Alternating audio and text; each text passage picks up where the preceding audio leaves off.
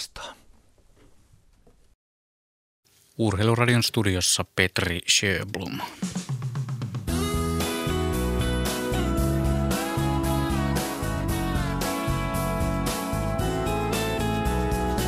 Yle, Radio Suomi.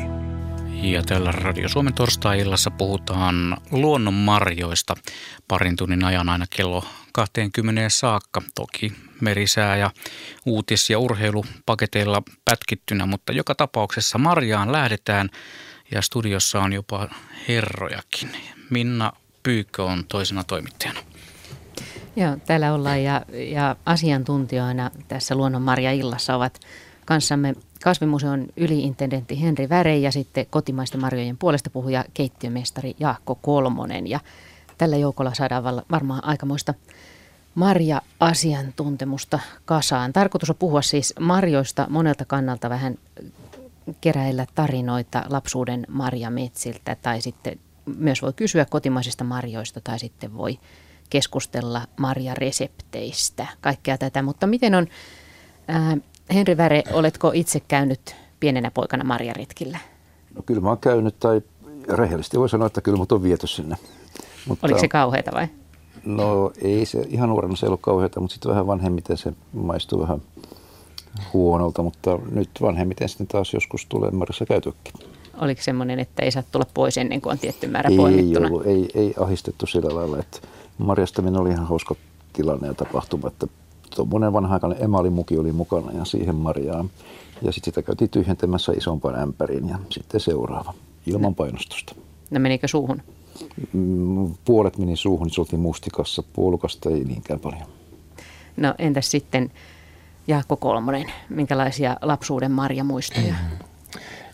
Mä päässä aloitan pikkusen aikaisemmalta ajalta. Äitini kertoi minulle, että kun evakkoon lähdettiin Karjalasta 44 jälkeen, mä olin kolmevuotias, niin mä läksin kummitätini kanssa sieltä ja matkaan otettiin pieni säkillinen ruista ja sitten oli puolukoita ja ne, ne oli meidän evät ja tultiin sitten tänne asti ja niitä me syötiin matkalla.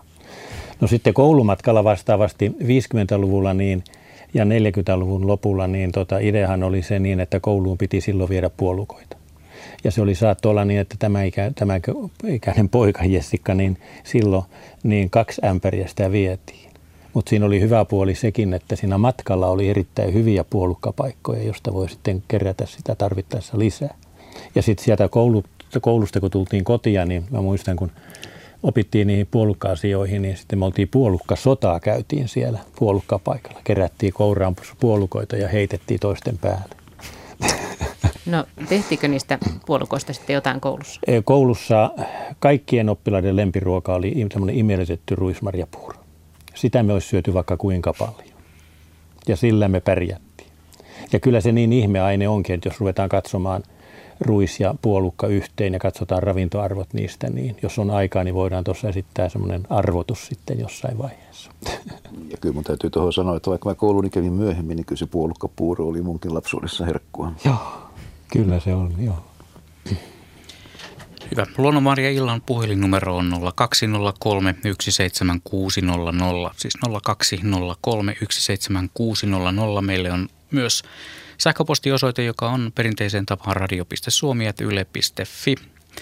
Ja tekstiviestilläkin voi lähestyä RS-välilyöntiteemailta, välilyönti ja sitten oma viesti siihen perään kirjoitettuna numeroon 16149. Kerrotaan vielä nämä hinnat, ettei kenellekään tule paha mieli. Tekstiviestin lähettäminen maksaa 40 senttiä ja puhelimeen 0203 17600 soittaminen maksaa 8,21 senttiä per puhelu plus 2 senttiä minuutilta ja matkapuhelimesta soitettuna hinta on 8,21 senttiä per puhelu plus 14,9 senttiä minuutilta.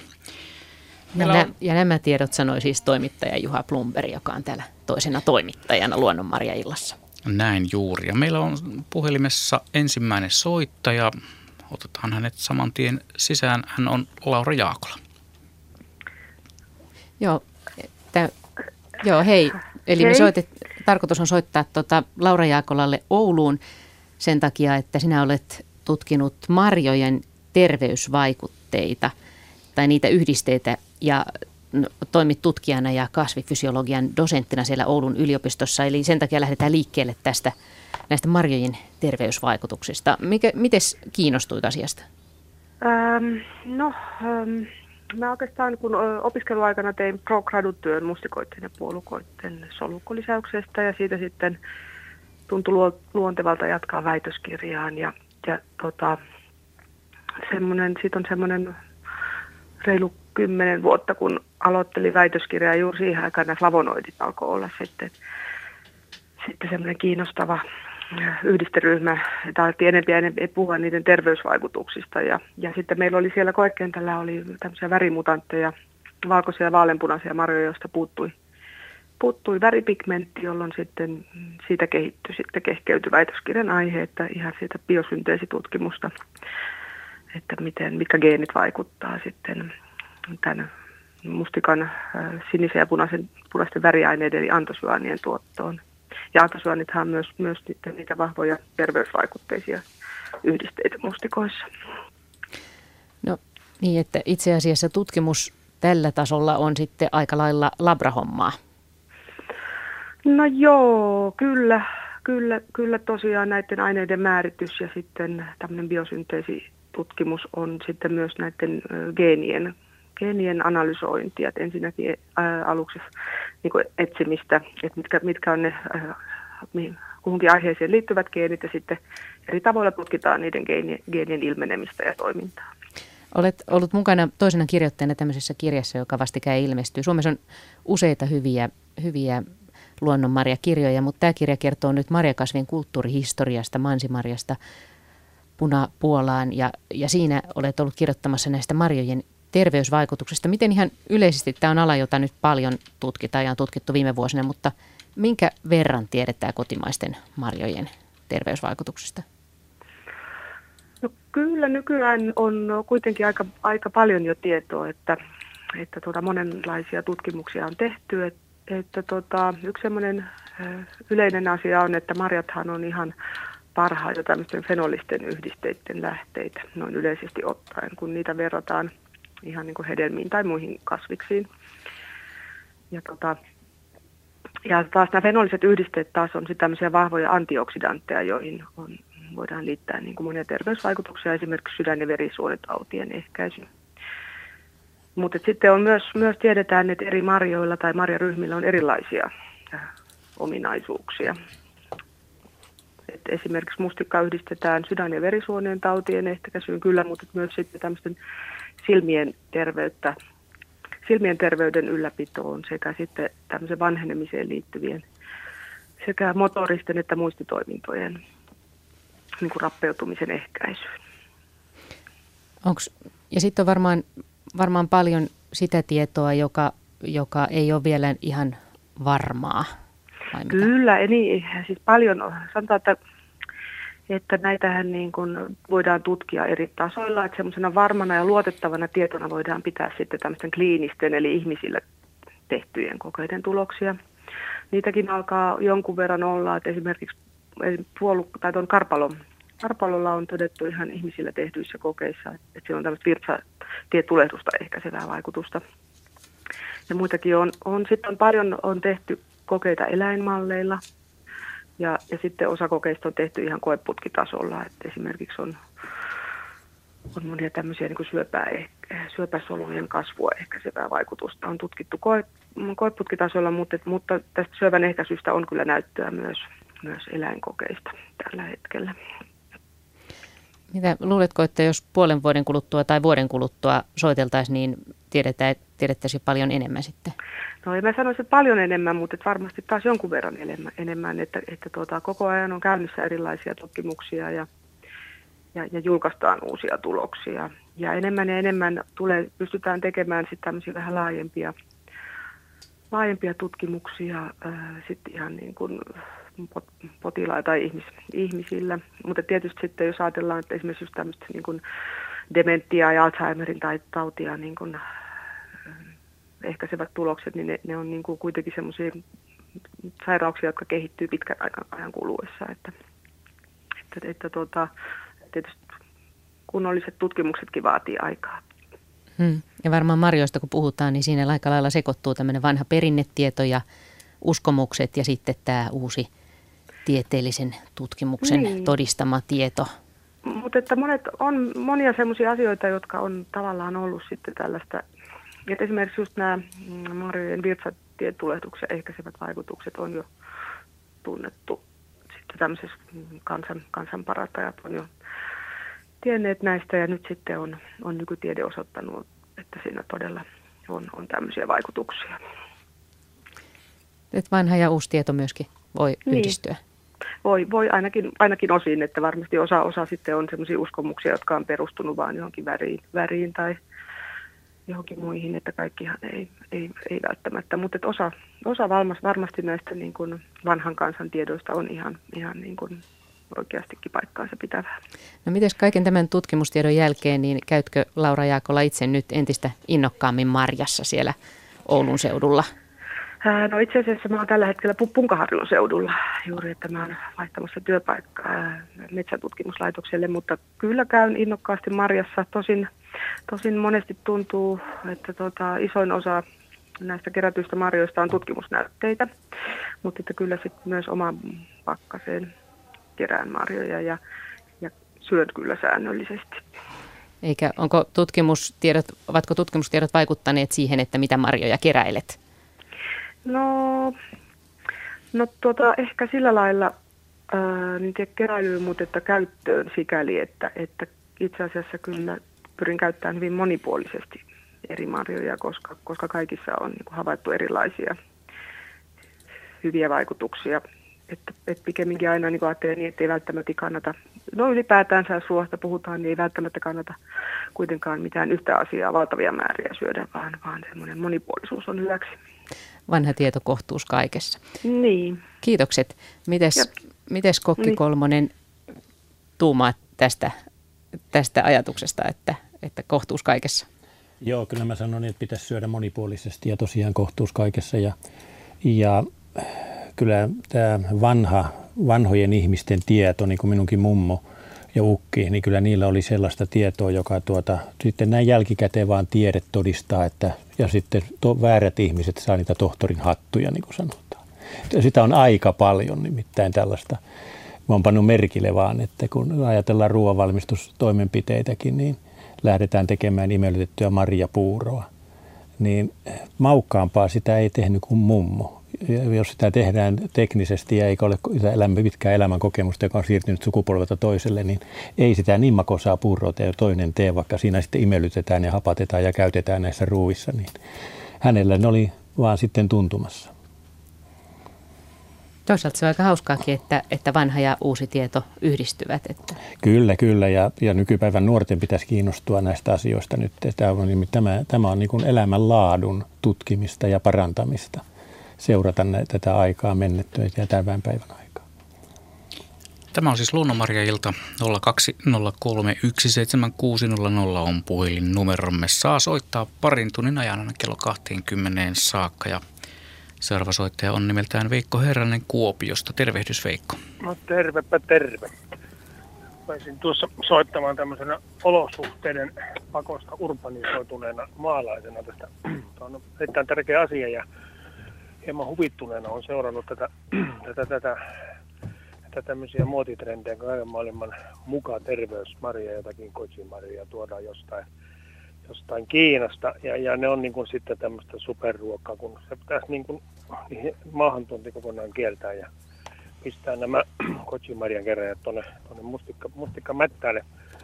Eli tämän pienen karrikoinnin tarkoituksena on väittää seuraavaa, että tuota, tämä, tämä perinne on niin katkeamassa, nämä nuoriso, urbanisoitunut nuoriso nämä täällä, niin nämä niin kuin, ei, ei, ei eihän nämä ymmärrä, ymmärrä niin kuin marjametsään mennä. Tämä pitäisi saada niin kuin jo tuossa, mitä Jaakko Kolmonen äsken sanoi, niin se on niin just oikeaa asiaa. Asia. Ne arvokkaat paidat saada talteen ja se marjankeräysperinne. Perinne. No aika vanha tämä, tämä väkiruppelma, mikä näitä marjaa ihan oikeasti kerran. Niitä ei tarvitsisi näitä keräjiä Taimaasta, Taimaasta raahata, kun tuota, nuoriso niin äly, älyvästämään ja hän sinnekin oma pakastin täyteen ja, ja tuota, sitten, sitten lähtisi niitä, niitä voisi vaikka vähän myyäkin tuonne, että saa muutama. Se on tietysti pieniä, että se raha pitää tulla helpommin, ei sitä niin kuin marjamettästä tietysti, tietysti voi, voi kerätä. Että tässä, on, niin kuin, tässä on aika, aikamoinen, aikamoinen työ saada ihan oikeasti tämä niin kuin, niin kuin, niin kuin siirrettyä tämä, tämä, tämä, tämä perinne. Ja väitän, että se on niin kuin katkeamassa tämä. Tämä on su, suomalaisten ikiaikainen marjankeräysperinnä ja säilöntöperinnä. Kiitokset. Marjojen osalta. Ja, ja, ja tuossa ennen kuin päätän tämän puhelun, niin heitä vielä tämmöisen hienon, hienon kokemuksen. Ei nimittäin tarvitse tropiikkiin lähteä just tuossa heinäkuussa, kun oli mukavat helteet, niin lakkasuolla 30 lämmintä ja semmoinen kostee, kostee usko ja höyry siinä sateen jälkeen siellä. Kun kävelet mättäillä ja kerrat arvokkaita lakkoja, niin onpa niitä mukava jouluna tuossa popsia talvella, kun tuolta. Hmm. Siinä tuli tämmöinen trooppinen etelän kokemuskin samalla. On nyt lähe, tämä kemäkin tropikki oli tänä kesänä lähempänä kuin arvaa. Tämmöisillä. Joo, mitäs mieltä täällä ovat no, kyllä asiantuntijat? Soittajahan puhuja täyttää asiaa, että nykyään niin sanottu tämmöinen arjen hyötyliikunta, niin se on lähes unohtunut. Mikä sen parempi liikuntatapa on, kun lähtee metsää poimimaan marjoja. Tulee liikunta ja hyöty yhtä aikaa. Ei kaikkea energiaa tarvitse mennä purkamaan kuntosalilla. Kyllä sitä voi tehdä muuallakin. Niin ja tuossa ennen lähetystä puheltiin vähän, että, että, että pohdittiin vähän sitä, että onkohan tämän päivän lapsilla esimerkiksi näitä kokemuksia, että miten mennään mummon kanssa marjaan tai kenen tahansa vanhemman kanssa marjaan. Ei ainakaan sitä taitoa tunnu ihmisillä olevan, että sitä perinnettä vietäisi eteenpäin lastenlapsille. Yksinkertaisesti ei ole aikaa. Ja kun tätä rupeaa ajattelemaan tarkemmin, niin mun tuttava piirissä on henkilöitä, jotka tietävät, että luonnosta tuotettu tavara myytäessä, niin se on verovapaata. Oli se sitten marjoja ja puolukka on ollut sellainen marja, jolla monet tienaa lomaan, kahden viikon täysihoitoloman, on se sitten Lapissa tai missä tahansa tai muualla maailmalla, mutta kuitenkin, että ne tienaa niin paljon rahaa sillä marjalla. Ja sitten kun ne syö vielä kotona pakasteesta niitä talvella kaikenlaisia marjoja, niin lääkärikustannukset ovat kuulemma hyvin pieniä vuoden aikana. Mm. Mutta tämähän on ihan tavallaan hämmästyttävää, koska, koska jos mä käsittänyt oikein, niin Suomi on myöskin ihan, ihan niin kuin maailmanlaajuisesti niin aivan loistava marjamaa. Tämä pitää, pitää pitää ehdottomasti paikkaansa, että suomalaiset, jotka on täällä aina asuneet ja olleet, niin ei välttämättä tule huomanneeksi sitä, että nämä erinomaiset marjat, mitä meillä on, mustikka, puolukka, hilla tai lakka, mitä ne me sitä halukaan käyttää, niin se on pohjoisen tai ne on kaikki pohjoisen havumetsämyhykkeen kasveja – ei Keski-Euroopasta löydä näitä kuin vuoristosta mustikkaa tai puolukkaa. Ei edes Baltian maista löydä enää ihan niin paljon kuin meiltä. Mesimari loppuu hyvin etelään. Eli, eli me eletään semmoisessa vyöhykkeessä, missä on puhtaita luonnonmarjoja vielä saatavana. Ja kyllä, kyllä niitä kannattaa ehdottomasti enemmän poimia, mitä tänä päivänä tehdään. Mä itse kuljen metsässä aika paljon, niin kyllä se on enemmän, mä sanoisinko, aikuisväestöä, mitä siellä tulee vastaan. Että ei nuoria niin paljon näe metsässä, mitä varmaan aikaisemmin ollut. Kuinkahan suuri osa vuosittaisesta marjasadosta kerätään? No se arviot sitten jos vaihtelee, mutta jos karkeasti sanotaan, että 5 prosenttia otetaan talteen, niin se ollaan varmaan aika lähellä totuutta. Tämä marjasadon määräksi arvioidaan vuosittain, sekin on tietysti arvio, mutta 500 miljoonasta tuhanteen miljoonaan kiloon. Jos siitä 5 prosenttia otetaan talteen, niin se on kaikki sitten joku 50-100 miljoonaa kiloa korkeintaan. Niin. Niin, että enemmänkin voisi kerätä ja vielä jäisi karhuille ja muille. Joo, ei tarvitse karhujen kanssa kilpailla. Sinne jää aika monta lomamatkaa sinne metsään, ilmaista lomamatkaa. Se on varmaan aika vaikea se lähteminen. Eli pitäisi, pitäisi oikeasti siirtää ahteri sitä Facebookin ääreltä sinne metsän puolelle ja tehdä jotain. Se on varmaan se suurin kynnys nyky, nykyihmisillä, että helpompi olla kotona. Näin mäkin luulen. Ja tässä pikkasen täytyy vielä korostaa, tuota, että vaikka puolukka ja mustikka on määrällisesti poiminta eniten, niin ehkä eniten kuitenkin tulee tuo lakan poiminta esille lehdistössä, että Ranu on hillamarkkinat, Lapin lakkasato tai hillasato, niin kyllähän se saa aika paljon enemmän huomiota kuin muut marjat. Hmm. Äskeinen soittaja toi myöskin esille sen, sen puolen, että jos menee marjametsään, niin siinä pääsee aistimaan myöskin kesän lämpöä tai syksyn kuulautta kaikkea muutakin, mitä siihen metsässä liikkumiseen kuuluu. Selvä, otetaan seuraava soittaja. Hän soittaa Helsingistä. Aino Päivärinta on puhelimessa. Moi. No moi, iltaa vaan. Ilta. Minulla on tämmöinen tekninen marjanpoiminta keino, jonka olen keksinyt 15 vuotta sitten ja käytän sitä joka vuosi mustikan poiminnassa. Haluatteko kuulla? Joo. No siinä ö, ostetaan vaahtomuovia, sellainen 10 sentin paksuinen pala, joka on ehkä vaikkapa 40 kertaa 60, melko kookas siis. Päällystetään se vahakankaalla. Itse käytän vanhoja loppuun käytettyjä vahakankaita ja sitten siihen pitkälle sivulle ompelen aina kantolenkin. Mä kuljen mustikassa pyörällä, niin se kulkee kätevästi sitten mukana. Ja se poimintatyyny heitetään kiven päälle tai kannon päähän tai mättäälle. Ja sitten mä istun siihen päälle tai siinä voi olla myöskin polvillaan. Ja jos siinä istuu, niin se vahakangas on sen verran liukasta, että siinä voi pyöriä ympäri kuin kellon viisarit ja saa aika ison alueen poimittua tyhjäksi niin, ettei tarvitse tehdä oikeastaan mitään kumarttuvia liikkeitä ja selkä ei tule yhtään kipeäksi. Tämä on myös hyvä, hyvä tota, niin tämmöinen pehmeä lasku niille, jotka on istunut tietokoneen ääressä, että voi istua myös metsässä. Mutta no. sä jo patentoinut tämän? Voi, mä oon poiminut 15 vuotta ja kolmas tyyny on menossa jo. Niin, mutta täytyy laatia patentti, tämä varastetaan tämä tieto. Ai, no mä oon kyllä julkaissut sen Niksi Pirkassakin, se oli tuossa viimeisessä numerossa. Lähetin sen kyllä sinne jo toukokuussa, mutta julkaisivat vasta nyt, kun mustikat on jo purkissa, niin että se oli vähän tylsää, mutta ensi kesää varten. Tästä ei ole niinkään hyötyä puolukan poiminnassa, koska ne yleensä poimitaan koneella ja harpotaan vauhdikkaasti eteenpäin, mutta mustikat, kun, kun niitä on paljon, niin siinä on todellista hyötyä tästä laitteesta. Hienoa, jäämme odottamaan, kun innovaatio sitten tulee kaupalliseen levitykseen. Toivotaan parasta. Ainakin minä olen poiminut sillä tänäkin vuonna 38 litraa mustikoita ja, ja tietysti olen innokas marjastaja ja, ja syön marjoja joka päivä. On siellä sitten nokkela ja vikkelä tyttö tuolla puhelimen päässä. Entinen aktiiviurheilija. No just sanoa. jotain tällaista mä Hyvä, kiitoksia, kiitoksia Kiitos. tämän jakamisesta. Kiitoksia, hei vaan. Hei hei. Otetaan tuosta yksi kysymys ennen seuraavaa soittajaa. Aroniamarjoista kysyy Mirja. Voiko kaikista aron, ari, aronioista tehdä mehua vai onko esimerkiksi koristearonia kilpaamaton? Mehän tässä ennen lähetystä saatiin maistaa Jaakon aivan mielettömän hyvää aronia nektaria. Joo, koristehommista en tiedä. Musta tuntuu, että niistä ei niin helposti sitä mehua saa ulos. Eikä tota, joo, ei, ei ka- sano vaan sinä suomeksi. Niin. Joo, eli meillä on punamarja aronia ja mustamarja aronia nämä peruslajit – se on mustamarja aroni ja sen jalosteet, josta se mehu saadaan näitä punamarja aronista. Se on kuive, kuivempi marja. Mä olen tota kiinnostunut kaikesta niistä marjoista, mitkä silmillä nähden jää haaskiin. Ja nyt tätä aroniaahan on paljon kasvatetaan. Ja kasvatetaan jopa semmoisilla paikoilla, että ei auto saaste sitä likaa.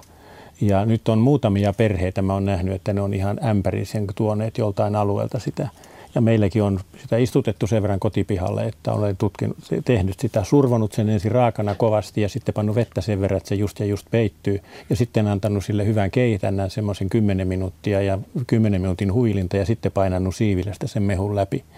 Ja pikkusen laittanut siihen sitten sokeria, mutta ei paljon.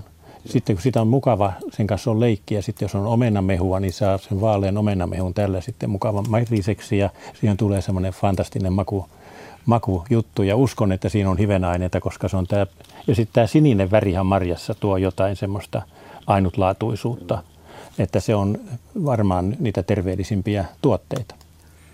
Aronioita on nimenomaan jalostettu Venäjällä. Ja ne on sieltä tuotu meille varmaan 2-30 vuotta sitten alkoi yleistymään näiden aronitten kasvatus meillä päin. Täällä metsäkone kuski kommentoi, että suuri syy, ettei haluta marja metsään, on hirvikärpäset. Omat lapseni ovat alle 14-vuotiaita ja hirvikärpäset vie marjastushalut. No niin. Onko täällä saman, samansuuntaisia tuntemuksia? No ehkä ne on vähän samansuuntaisia, että ei ei se missään nimessä tee marjastuksesta hauskempaa. Tätä mä en niin millään kehtaa väittää, mutta kyllä niidenkin kanssa voi olla pipo päähän tai kampan mukaan. Mutta kieltämättä ihmiset myöskin reagoi hirvikärpäisiin eri lailla. Että toisella, mä tiedän, että toisiin hirvikärpäiset saattaa – käydä ihon kiinni purra, eikä se tunnu kivalta, mutta ihmiset ihmisten suhteen tuntuu olevan eroja myöskin aika paljon tässä asiassa. Mulla on taas tuttava piirissä sellaisia leidejä, että e, oli se sitten marja tai sieni, kun ne lähtevät sinne, niin ne on niin arvokkaita niin, että hirvikärpäset on pikkunen asia. Ja minäkin olen tämmöisiä pieniä, sanotaan, että kun on lapsuudessa nähnyt orakoita ja russakoita ja täitä, niin tuota ei se hirvikärpä nyt sen verran kummosempi ole. Mm. Mutta se on totta, että se voi jotakin, että jos yrittää saada niin kuin joukkoa mukaansa marjametsälle, kyllä. niin saattaa olla, että siinä kohdassa tulee se toppi sitten, kun sinne päästään ja alkaa löytyä hirvikärpäsiä tukasta. Tässä voidaan tietysti kysyä, että onko meillä hirvitiheys oikeanlainen. Mm. Mm. Joo, Marja, Marja Iltaan voi lähestyä meitä sähköpostilla vaikka radio.suomi.yle.fi ja voihan käydä kurkkaamassa myös Radio Suomen nettisivua. Sieltä löytyy lomake, jonka avulla pääsee lähetykseen myös mukaan. Seuraava soittaja on puhelimessa. Hän on nimeltään Matti Antila. Tervehdys Matti. No, terve, terve. Mitäs ajoit kysyä vai onko jaettavana jotain mukavia vinkkejä? On siinä mielessä, että just tulin tästä mettästä ja ensinnäkin tuo hirvi kärpäs homma, että niitä täällä Lapualla näyttää kovasti olevan, mutta tuota, ei ne nyt haittaa, haittaa metsäskäyntiä. Täytyy olla vaan tiheä kampa sitten, kun tulee pois sieltä mettästä, että saa hiuksista ne pois, jos ei ole lakkia päässä. Tai sitten pitää olla hiusmalli niin kuin mulla. Niin, aivan. niin kuin mulla. niin. niin, pitää, pitää valita semmoinen hiusmalli siis. Tämä menee jo aika pitkälle. Mitä, mitä vähemmän hiuksia, sen parempi.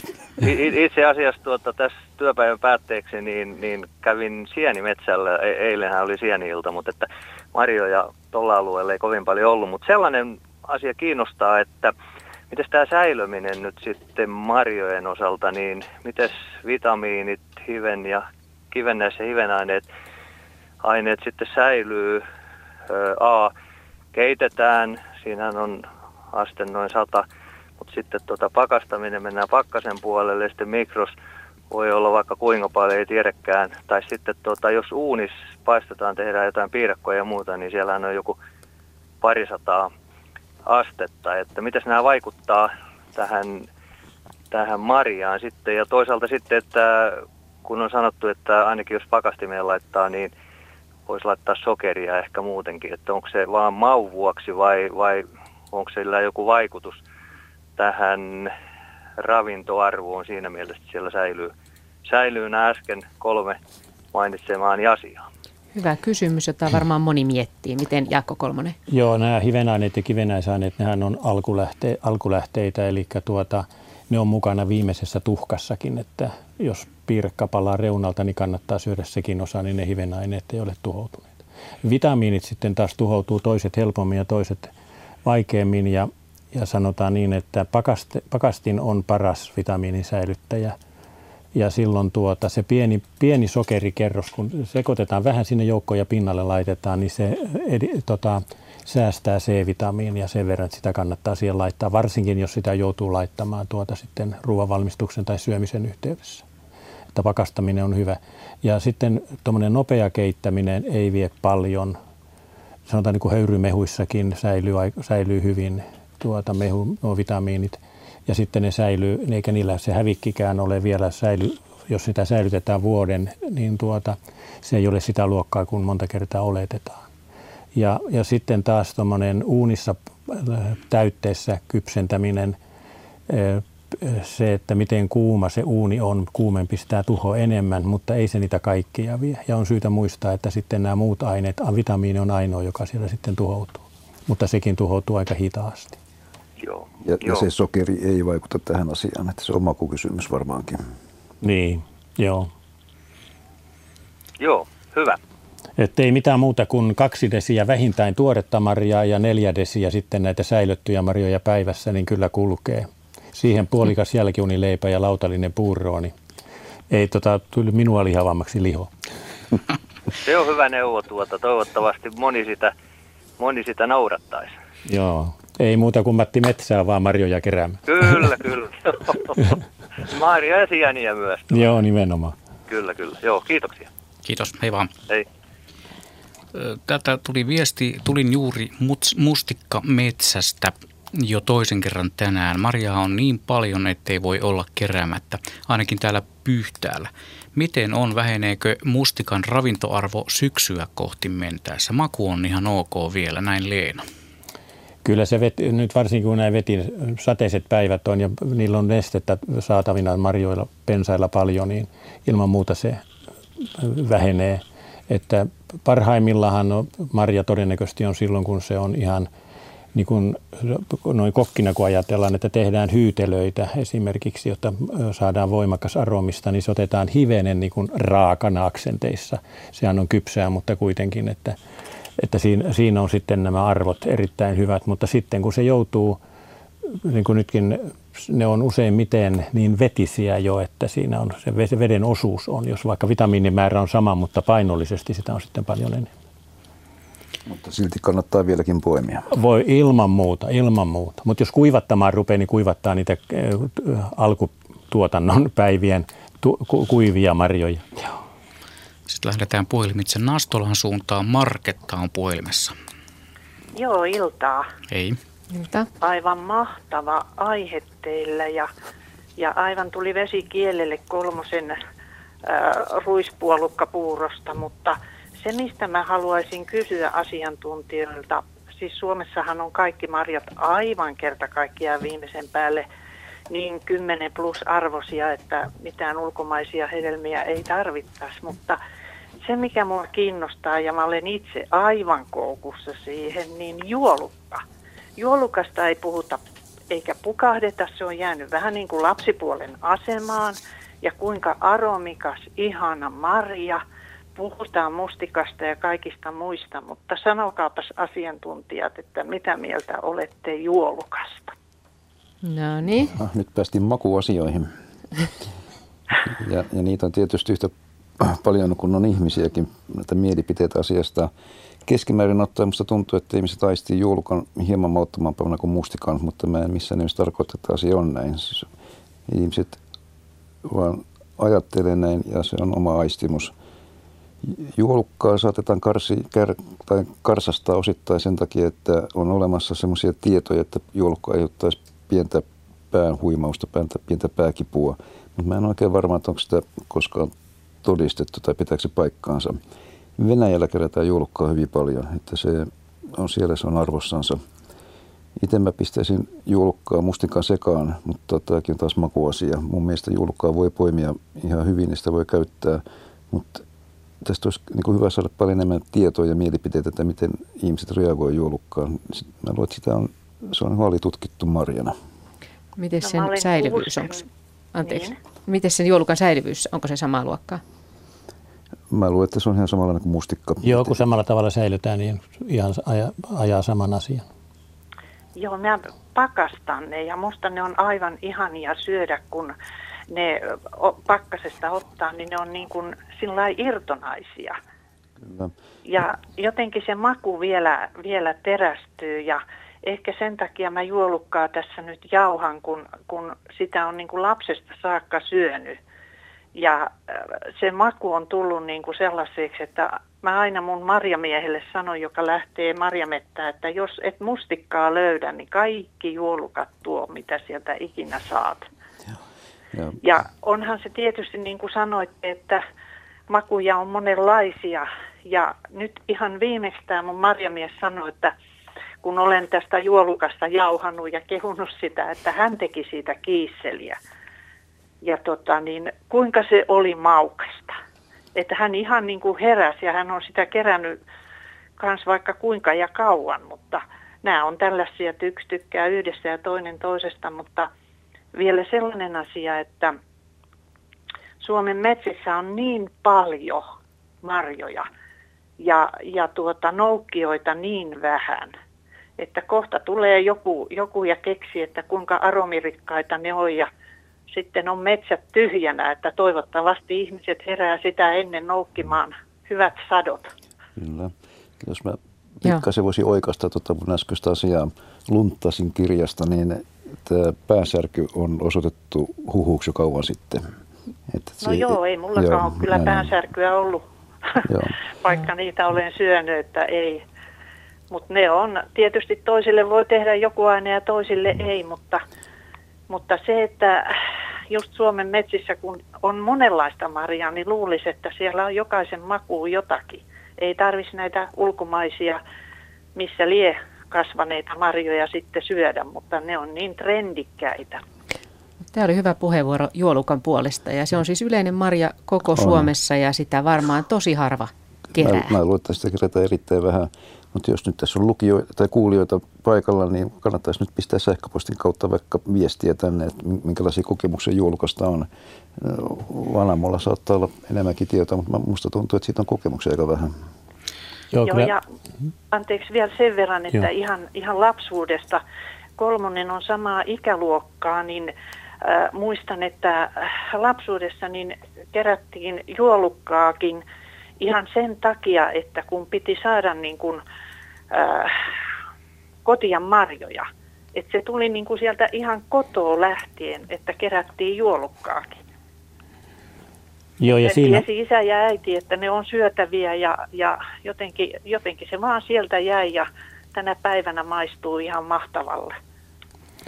No niin, siellä on tuommoinen nuorekas tyttö, se on samanikäisiä, kiitoksia. Joo, niin tuota, sinne julkassahan on se väriaine, se sininen, sitä pidetään hyvänä aineena. Ja sitten näissä marjoissa niin korostasin sitä seikkaa, kun juolukassakin on niin paljon sitä kuorta, niin että nämä pelkää vaan, että nuoret tänä päivänä syö hotkien – marja-asiantuntijat sanoo niin, että kuori pitäisi jauhaa hampailla hyvin hienoksi ja sitten rikkoa ne kaikki siemenet sieltä, mitä on. Sieltä löytyy niitä maailman terveellisimpiä rasvahappoja, jotka on, Kyllä. tai pelkkää rasvaa. Ja, ja sitten jos haluaa juolukkapuuroa tehdä, tämä oli hyvä idea, että miehesi oli yllättänyt sinut tuollaisella marjaruuvalla, niin mä syön puol, ju, tota, puolukkamarjapuuro, pikapuolukkamarjapuuro on sellainen, että mä otan jälkiunileipäpalan suuhun ja mä rupean puremaan sitä 50 kertaa, se tulee makeeksi. Sitten mä heitän lusikallisen puolukoita sinne ja jauhan sitä 50, 50 kertaa, niin minulla on kaksi lusikallista puolukka, imelytettyä marjapuuroa mukana. Ja tämä, mä suosittelen tämän tavan opetella kaikkien marjojen kanssa, niin kyllä rikastaa makuaistimusvalikoimaansa. Kyllä, ja noi, noista on paljon, paljon puhuttu noista marjojen siemenöljyistä, mitä, mistä ei ole niin kuin aikaisemmin edes tiedettykään, että sitä on vaan mutta tämä nuoriso, joka, joka ei tykkää kuorista, niin nehän voisi tehdä, kun niillä on kaiken maailman pelit ja vempeleet, näitä shottia, mitä ne vetää, niin sinne kun laitettaisiin suomalaisia marjoja, niin kyllä rupeisi kuule järki juokseen. No niin. Joo, joo. Näillä ohjeilla. Joo. Hyvä, kiitoksia. Mutta kiitos, kiitos ja hyvää illanjatkoa. Kiitos samoin. samoin. Kiitos. Niin, jos lanseeraisi jonkun sellaisen mustikkasotin, niin johan kipitettäisiin metsään ja vielä sen verran kova hinta sille sitten. Niin. Okei. Okay. Tota, Marjastaja, nimimerkki Marjastaja laittoi viestin. Suomi on hieno ja hyvä marjamaa vielä, mutta huonompaan suuntaan mennään. Nimittäin metsätalousbisnes tuhoaa joka vuosi ja paljon hyviä marjastusmaita. Tästä on juuri kokemusta ja näkemystä lakkasuolta. Entiselle hyvälle lakkasuolle oli kaivettu valtavat hojat, joiden yli ei pääse. Eikä tähän saa, eikö tähän saa rajoitusta? Onhan marjatkin metsän tuottoa ja terveyttä parhaimmillaan. Metsäbisnes tuhoaa kaiken, näin nimimerkki Marjasta. Ja mennään politiikan puolelle, mutta kommentoiko joku? Miten Henri Värin, minkälaisissa metsissä marjat viihtyvät? No kyllä ne viihtyy paremmin käsittelemättömissä luonnonmetsissä, se on ihan selvä asia, ja ojittamattomilla soilla. Avohakkuu jonkin, jonkin aikaa saattaa edistää puolukkasatoa, mutta on se selvä asia, että Suomen metsän käsittely on mittakaavassansa seura valtaisaa, että on sillä ihan suora vaikutus ollut marjasatojen määrään. Ja sitä metsän tutkimuslaitos tutkinut mustikan määrä Suomen metsissä, niin jos mä tiedän väärin muista, niin Metla on arvioinut, että 40-50 prosenttia on vähentynyt mustikka. Mutta tulee takaisin joskus. Niin. Eikö itse asiassa siis mustikka on aika vanha, semmoinen mustikka mätäs? Voi Joo, olla. kyllä se voi olla. Että periaatteessa teoreettisesti yksilö voi olla ikuinen. Se jatkaa vaan kasvuansa käytännössä tietenkään mikään ei ole ikuista, mutta on niin viitteitä siitä, että on tuhatvuotinenkin mustikka olemassa, mutta en nyt tuohon, tuota, purematta niele. Ja vaikka jauhaisin kuinka paljon, niin en, en usko siihen. No sata vuotta kuitenkin. Sata vuotta voi hyvin olla. Että pitkäikäisin on joka tapauksessa, mutta usein siinä käy niin, että kun mustikkahan leviää pääsääntöisesti kasvullisesti maavarren kautta, niin pikkuhiljaa se vanhempi osa sieltä kuitenkin kuolee, mutta se sama yksilö on hengissä ja voi elää yksilönä hyvin pitkään. Niin, että sillä lailla voi ajatella, että sukupolvet paljon meitä ennen ovat, Kyllä, heidän samo, käteensä ovat poimineet sa- samaa siitä samasta. ovat kauhonneet. Niin. Mielenkiintoinen ajatus. Neljä minuuttia ja kello on 18.50. Silloin on meikäläisen aika merisäätiedot. Sitä ennen ehditään ottaa vielä yksi puhelu. Juha Järvinen on puhelimessa. Joo, hyvää iltaa. Iltaa. Semmoista asiaa tuota tässä kun kuuntelin, niin muistui lapsuudesta semmoinen marja, mistä en ole kuullut. Voi olla hyvinkin yleinen, mutta mulle tuntui harvinaiselle kuin taikina marja. Minkä tyyppinen marja tämä on ja, ja tuota, onko se miten yleinen? Se kuuluu samaan kasvisukuun kuin herukat, eli puna- ja mustaherukan sukulainen. Taikinan marja nimi tulee siitä, että sen marjat on aika mauttomat ja usein tämmöisellä kasveilla kansana on tullut nimeksi jauho tai taikina. Se on pensas, joka on ehkä semmoinen puolitoista metriä metrin korkea ja sitä on meillä tuonne Keski-Pohjanmaalle asti suuri piirtein. Mutta yleinen se on täällä Etelä-Suomessa niin kuin harjujen liepellä, harjumailla, lehdoissa ja tämmöisissä paikoissa. Marjat näyttää ihan niin kuin punavinimarjon marjat, niitä on vähemmän, mutta ne on mauttomat. Mitenkäs tässä on sitten yleensä, hyödynnetäänkö tätä, niin onko tämä miten yleinen tämmöisenä, niin kuin sanotaan kerjuu ja yleensä teollisena marjana? Ei, taikinamarja ei, ei ole, sitä ei hyödynnetä mun käsittääkseni laisinkaan. Mutta sehän on syötävä marja. Siis sitä voi syödä, mutta se on mauton. Mutta esimerkiksi muiden marjojen visukkeena voi varmasti kerätä sekaan. Et jos, jos mehumaijassa mehua tekee, niin ämpäriä vaan, jos luonnosta muutakin tuo. Kyllä. Joo. Tuota, sen verran vielä kommentoin tuohon, niin Jaakko, sinun 6-70-luvulta jo seuranneena televisiosta, niin pistä nyt hyvä ihminen tuota vielä semmoinen joka viikoittainen ruokaohjelma, koska nämä tämän päivän kokit, niin nämähän on varmaan ammattitaitoisia, mutta just tämä tämmöinen vanhan ajan tuota, tämmöinen ihmis- ja luontoläheinen ja tämmöinen niin kuin kotikonsteilla tehtävät ruuat, niin siihen on varmaan kuule kova, nythän on retromuoti muutenkin. En, en nyt kyllä viittaa mitenkään sinun ikää eikä muuhun, mutta tähän tämmöiseen niin kuin perin, perinteissysteemiin, niin tota, on ilo aina kuunnella, kun on nyt tuota, olet ollut tuolla tiedotusvälineissä ja jakanut näitä vanhoja neuvoja ja tämmöistä niin kuin perinteistä. Joo, kiitoksia, kiitoksia sinulle. Tuolla Ylen puolella, tai sanotaan television puolella nämä ohjelmat on, ne on ajettu määrättyyn formaatteihin ja minun imakolle ne formaatit ei oikein ole positiivisia, niin pitäisi kehitellä no. kokkikolmosen formaatti ja sitten lähteä tekemään ohjelmaa. Niin, mä en, mä en sitä uskaltanut sanoa, mutta tota, en, en arvostele ollenkaan tämän päivän näitä ruokaohjelmia, mutta se, niin kuin sanoit, niin vähän tämmöinen olo on, siis kuvittelin, että voit sanoa näin, että ei, ei sovi niin kuin imagoosi. Niin, Joo. Eli, eli tota, mutta tämmöiselle on ihan varmasti kysyntää ja tota, sitä on ilo kuunnella ja tämä tämmöinen luonnonläheisyys. Sitten yksi kommentti vielä, niin valtiovallan pitäisi hyödyntää nyt tämä valtava rahavaranto, eli kaikki työttömät ja tämmöiset millä ei ole töitä, niin pistää tuota tämä työttömyyskorvaus vastuulliseksi ja marja- ja sieniaikana niin metsään poimimaan. Et kuuntelin tuossa metsäradio ja silloin oli nämä mottitalkojutut, niin Marjossa sama homma. Tämä idea viedään eteenpäin. Selvä. Näin, kiitos. Kiitoksia. Hei vaan. Joo, hei. Tuota, jatkamme sitten näillä asioilla merisäätietojen jälkeen ja vielä kello 19 uutisten ja urheilunkin jälkeen Luonnonmarja Ilta Radio Suomessa kello 20 saakka 0203. 17600 on puhelinnumeromme ja radio.suomi.yle.fi on sähköpostiosoite. Ja nettisivutkin löytyvät Radio Suomelta, josta löytyy sitten lomake, minkä avulla voi laittaa meille viestiä. Mutta nyt kello on 18.50. On säätiedotuksen merenkulkijoille aika, joka alkaakin huomautuksella veneilijöille. Merenkurkku ja perämeren eteläosa pohjoistuulta 12 metriä sekunnissa. Siis huomautus veneilijöille merenkurkku ja perämeren eteläosa pohjoistuulta 12 metriä sekunnissa. Etelä-Suomessa oleva matalapaine pysyy lähes paikallaan. Pohjois-Lappiin muodostuu huomenna heikko korkeapaineen selänne. Odotettavissa huomisiltaan asti Suomenlahti lännen puolesta tuulta 2-6 metriä sekunnissa. Aamupäivästä alkaen suunnaltaan vaihtelevaa tuulta. Sadekuuroja paikoin ukkosta. Pohjois-Itämeri, Ahvenanmeri, Saaristomeri ja Selkämeri luoteis- tai pohjoistuulta 5-10 metriä sekunnissa. Sadekuuroja paikoin ukkosta. Merenkurkku ja perämeren eteläosa pohjoisen puolesta tuulta 7-12 metriä sekunnissa, huomenna heikkenevää tuulta. Päivällä koillisen puolesta tuulta 4-8 metriä sekunnissa ja sadekuuroja. Perämeren pohjoisosa pohjoistuulta 6-10 metriä sekunnissa, huomenna idän puolelle kääntyvää tuulta päivällä 4-8 metriä sekunnissa, sadekuuroja. Saimaa suunnataan vaihtelevaa tuulta 1-5, huomenna idän ja koillisen välistä tuulta päivällä pohjoisosassa 3-7 metriä sekunnissa, sadekuuroja paikoin ukkosta.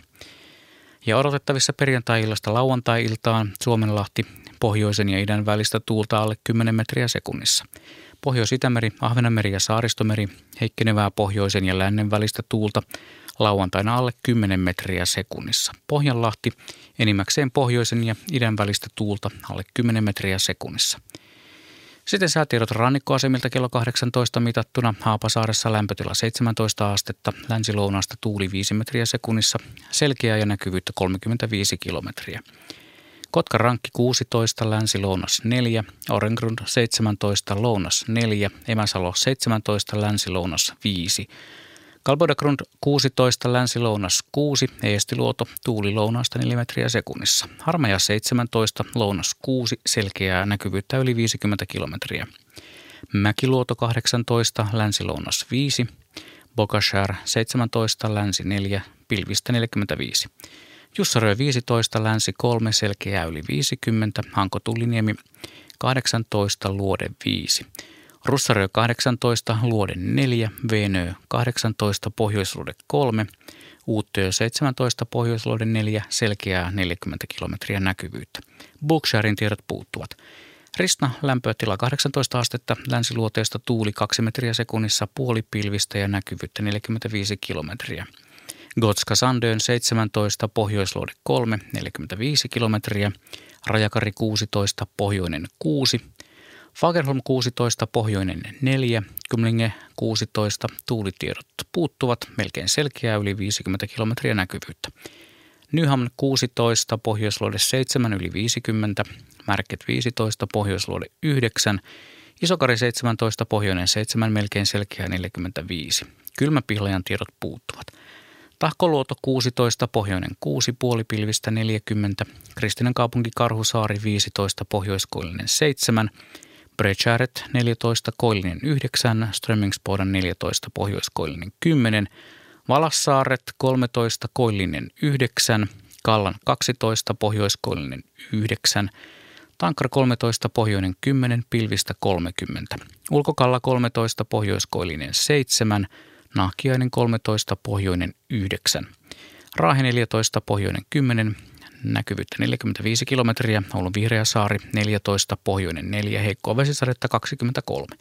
Marjaniemi 14, pohjoinen 9, pilvistä 22, Kemi 1 13, pohjoinen 9 ja ajoksessa lämpötila 14 astetta pohjoistuulta 7 metriä sekunnissa, puoli pilvistä ja näkyvyyttä 21 kilometriä. Meriveden korkeudet tänään kello 17 mitattuna Kemi miinus 19 senttimetriä, Oulu miinus 14 senttimetriä, Raahe miinus 12, Pietarsaari miinus 5, Kassa Vaasa plus 1, Kaskinen plus 7, Mäntyluoto plus 10 senttimetriä, Rauma plus 11, Turku plus 9, Föglö plus 10, Hanko plus 9, Helsinki plus 8 ja Hamina plus 13 senttimetriä. Ja aallokon korkeus tänään kello 16 Pohjois-Itämerellä mitattuna 0,7 metriä.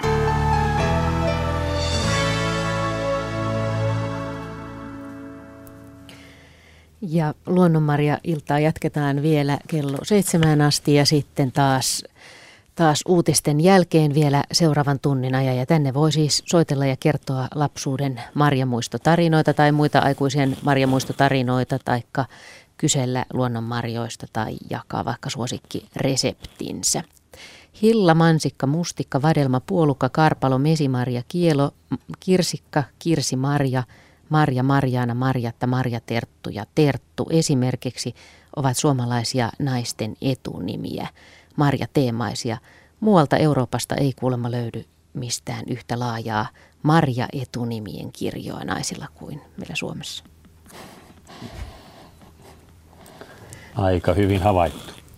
Ei, tämä ei ollut minun oma havaintoni, vaan tämä oli tästä, tästä kirjasta, joka kertoo Maria Kasvien kulttuurihistoriasta. Mutta eikö se ole aika jännä ajatella, että, että mitenköhän valtava merkitys marjoilla on ollut suomalaisten historiassa vuosituhansien mittaan siinä, että, että ihmiset ovat täällä hengissä säilyneet. Kyllä tätä voisi ajatella niin, että ensimmäiset suomalaiset, jotka tänne tuli, niin keräilytaloudessa on elänyt plus metsästämisestä, että kalastus, metsästys, marjastus, ei täällä kovin paljon muuta ollut kuin suomalaiset tänne on tullut. Kaikki nämä vitamiinit ja muuta, mitä nyt löydetään marjoissa, niin ne ovat Kyllä. kannatelleet varhaisia suomalaisia. Ja, vaikka, ja vaikka Vanamo on tässä puhunut Marjan puolesta jo pitkään, niin jo 1700-luvulla löytyy henkilöitä ja professoreita, jotka kehottivat ihmisiä käyttämään kotimaista marjaa. Ulkomaista nyt ei tietenkään silloin saanutkaan, mutta metsään kehotti menemään. Ja Kalevalassa on paljon marjavertauksia, suomalaisissa saduissa on paljon marja, on paljon marjasatuja Suomessa ja, ja meillä on paljon tämmöisiä marja-uskomuksia, marjasanontoja, älä mene herrojen kanssa marjaan, happamia sanoi Kettu Pihlajan marjoista, oma maa mansikka, muu maa mustikka. Minulla on täällä kuule Vekkuli luettelo tästä meidän rikkaasta kielestä. Voitte ajatella, mistä ruuvasta on kysymys.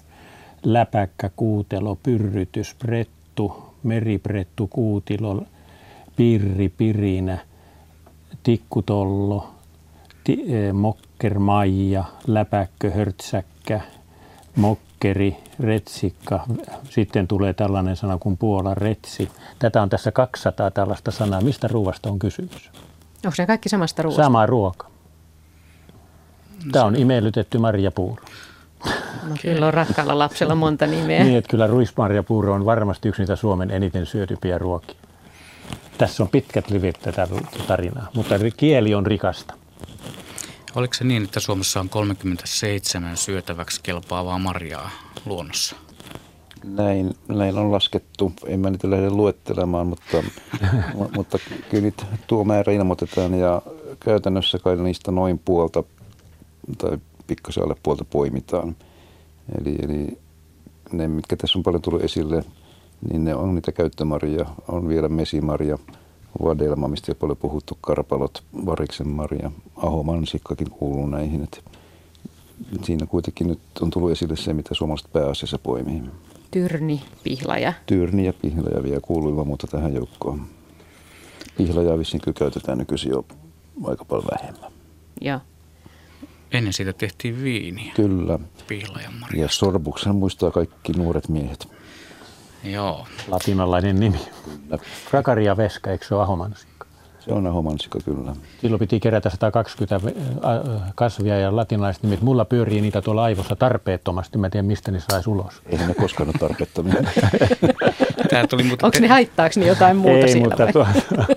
Estää normaalia ajattelua. Tota, täällä tuli terävä kommentti tähän ilmaisista lomamatkoista. Ei sinne metsään jää ilmaisia lomamatkoja. Marjan poiminta on kovaa työtä joka vaatii hyvää kuntoa. Ei marjaa mennä selkä- tai jalkavaivaisena. Lisäksi pitää laskea bensan hinta, mikä kuluu, kun joutuu ajamaan kotoa marjamaisemille. Hatunnosto taimaalaisille ja venäläisille marjan poimijoille. Nimimerkki myös marjoja kaupaksi poiminut nyt vain kotitarpeeksi. Okei, kiitoksia tästä kommentista. Ja lisää näitä kommentteja voi laittaa meidän sähköpostiosoitteeseen radio.suomi.yle.fi. Ja Toki sieltä nettisivujen kautta löytyvällä lomakkeella voi myös lähettää, lähestyä meitä. Ja ennen kaikkea soittamalla 0203 17600 on puhelinnumeromme ja me palaamme marjaisiin aiheisiin heti kello 19 uutisten ja urheilun jälkeen.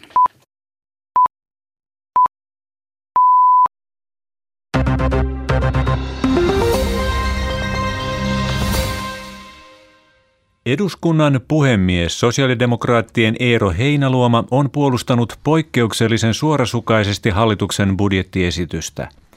Heinaluoma torjui erityisesti budjettiesityksen kunta- ja kehitysyhteistyömäärärahoihin kohdistunutta arvostelua.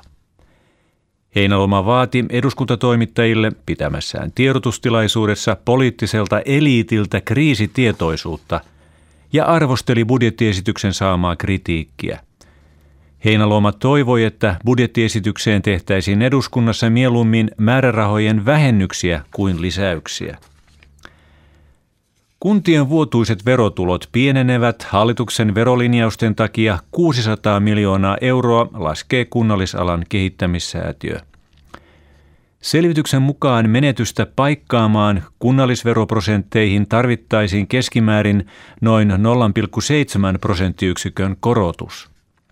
Eniten verotulot vähenevät maakuntakeskustan ulkopuolisissa Keski-Pohjanmaan ja Etelä-Pohjanmaan ja Pohjois-Karjalan kunnissa – vähiten puolestaan pääkaupunkiseudun kunnissa ja Lapissa. Laskelmissa ei ole otettu huomioon kuntien valtionosuusjärjestelmään ensi vuonna tehtäviä tarkistuksia, joiden myötä kuntien talous on ainakin ensi vuonna ylijäämäinen. VR aloittaa lippujen hinnoittelua ja ostamista koskevan uudistuksen parin viikon kuluttua. Yhtiö ottaa vähitellen käyttöön järjestelmän, jonka mukaan lipun hinta määräytyy kysynnän ja ostoajankohdan mukaan. Hinta on sitä matalampi, mitä hiljaisemmalle vuorolle ja mitä aikaisemmin se ostetaan. Uudistus vaikuttaa etenkin Etelä-Suomen työmatkalaisiin. Uudistus ei koske pääkaupunkiseudun lähiliikennettä, koska siitä ja lippujen hinnoista päättää HSL. Kulunut kesä oli harvinaisen lämmin, mutta ei aivan poikkeuksellisen kuuma. Kesän lämpöennätys mitattiin Ylitornion Meltosjärvellä 10. kesäkuuta, kun lämpömittari näytti 32,8 astetta. Viimeksi yhtä korkea kesäkuun lämpötila mitattiin vuonna 1974. Jokainen kesäkuukausi oli tänä vuonna tavanomaista lämpimämpi. Vuodesta 1900 lähtien mitattuna kesä oli neljänneksi lämpimin. Säätiedotus maan etelä- ja keskiosassa. Monin paikoin sadekuuroja, jotka voivat olla runsaita. Paikoin voi myös ukkostaa. Yön alin lämpötila noin 10 astetta, päivän ylin 14-18 astetta. Pohjois-Pohjanmaalla ja Kainuussa monin paikoin sadekuuroja, huomenna enimmäkseen poutaa, mutta sadekuuroja paikoin eteläosassa – Yön alin lämpötila 5-10, päivän ylin 10-15 astetta. Ja Lapissa paikoin vesisadetta, yöstä alkaen enimmäkseen poutaa. Yön alin lämpötila 3-8, päivän ylin 8-13 astetta.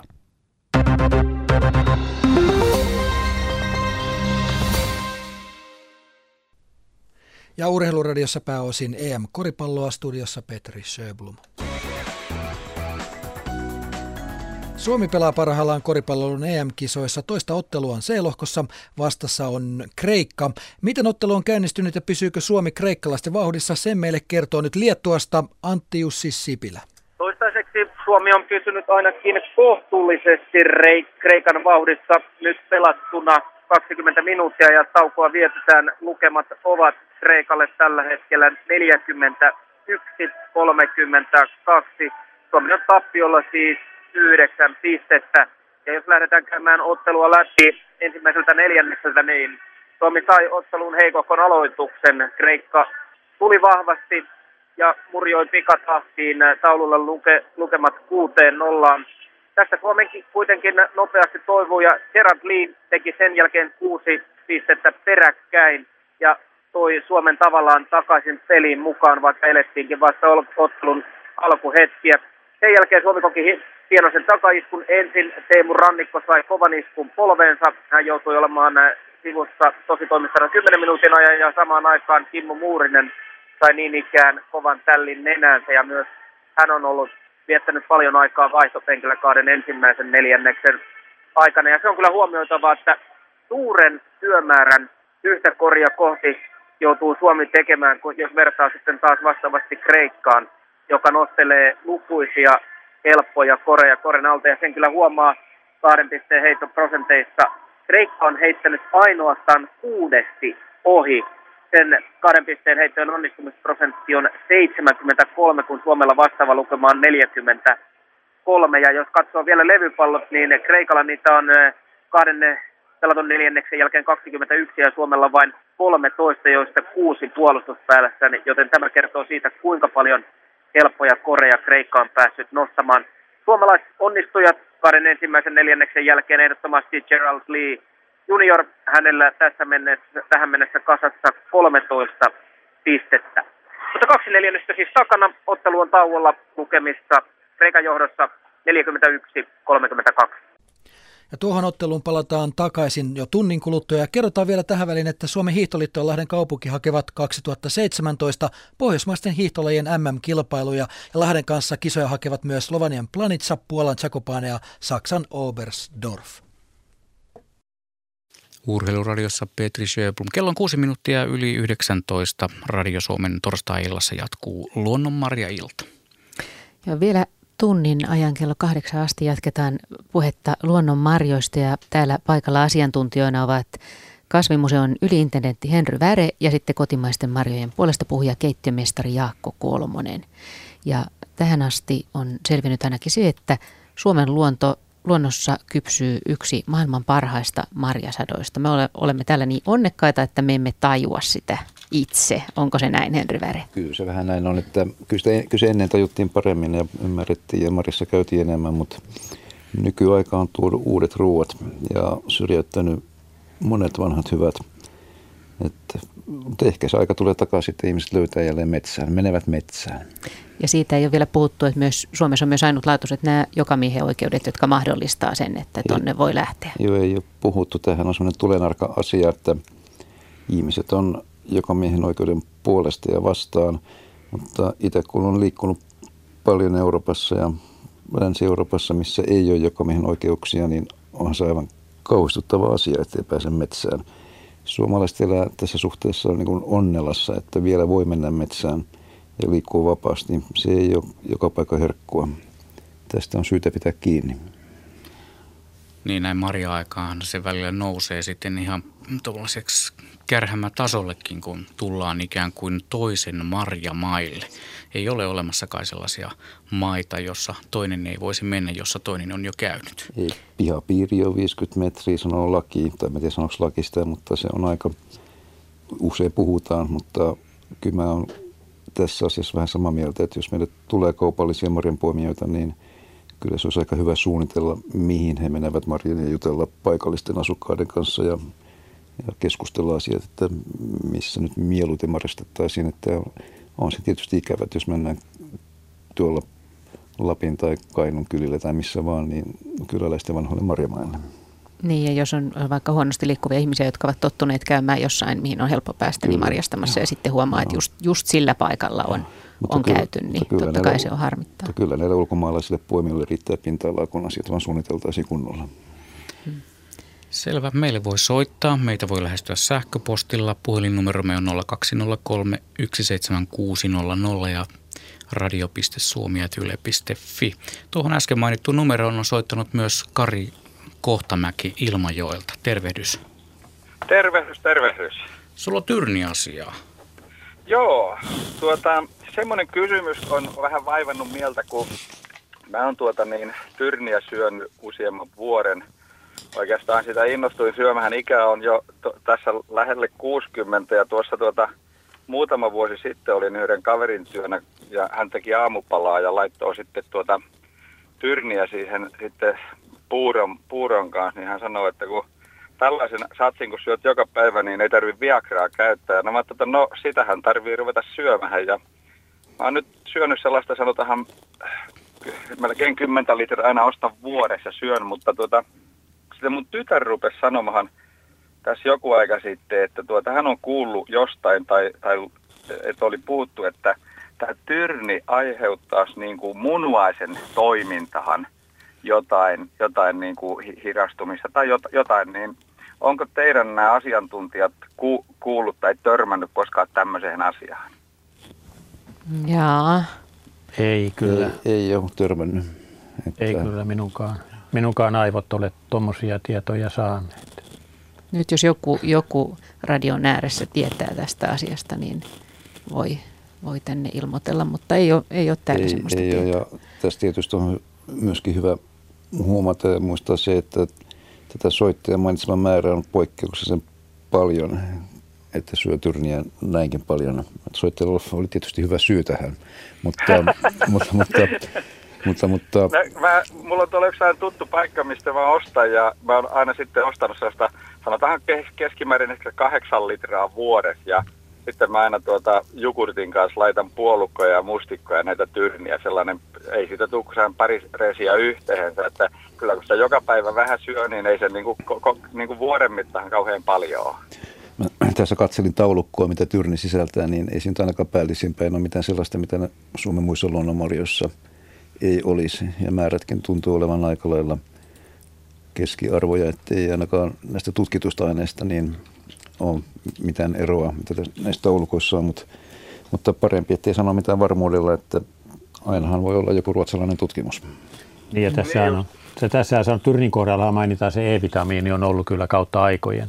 Ja sitten se kuitupitoisuus, joka siinä on, että kun sen syö Joo, ja se, kaikki. sehän on, niin kuin tämä myyjä mua on siitä koittanut informoida, että kun niitä syö tyrnimarjoja, niin täytyy niinku pureskella, että se joka marjasta se siemen menee Kyllä. rikki. No niin, just. Sieltä, sieltä tulee se öljy, öljy sitten, tai mitä hyvä laatu on, joo, ja, ja se on se, mikä tyrnissä ehkä eniten poikkeaa, noin, että siinä on rasvaa huomattavasti enemmän näkyy olevan kuin missä näissä muissa luonnonmarjoissa on, että varmaan kannattaakin puriskella.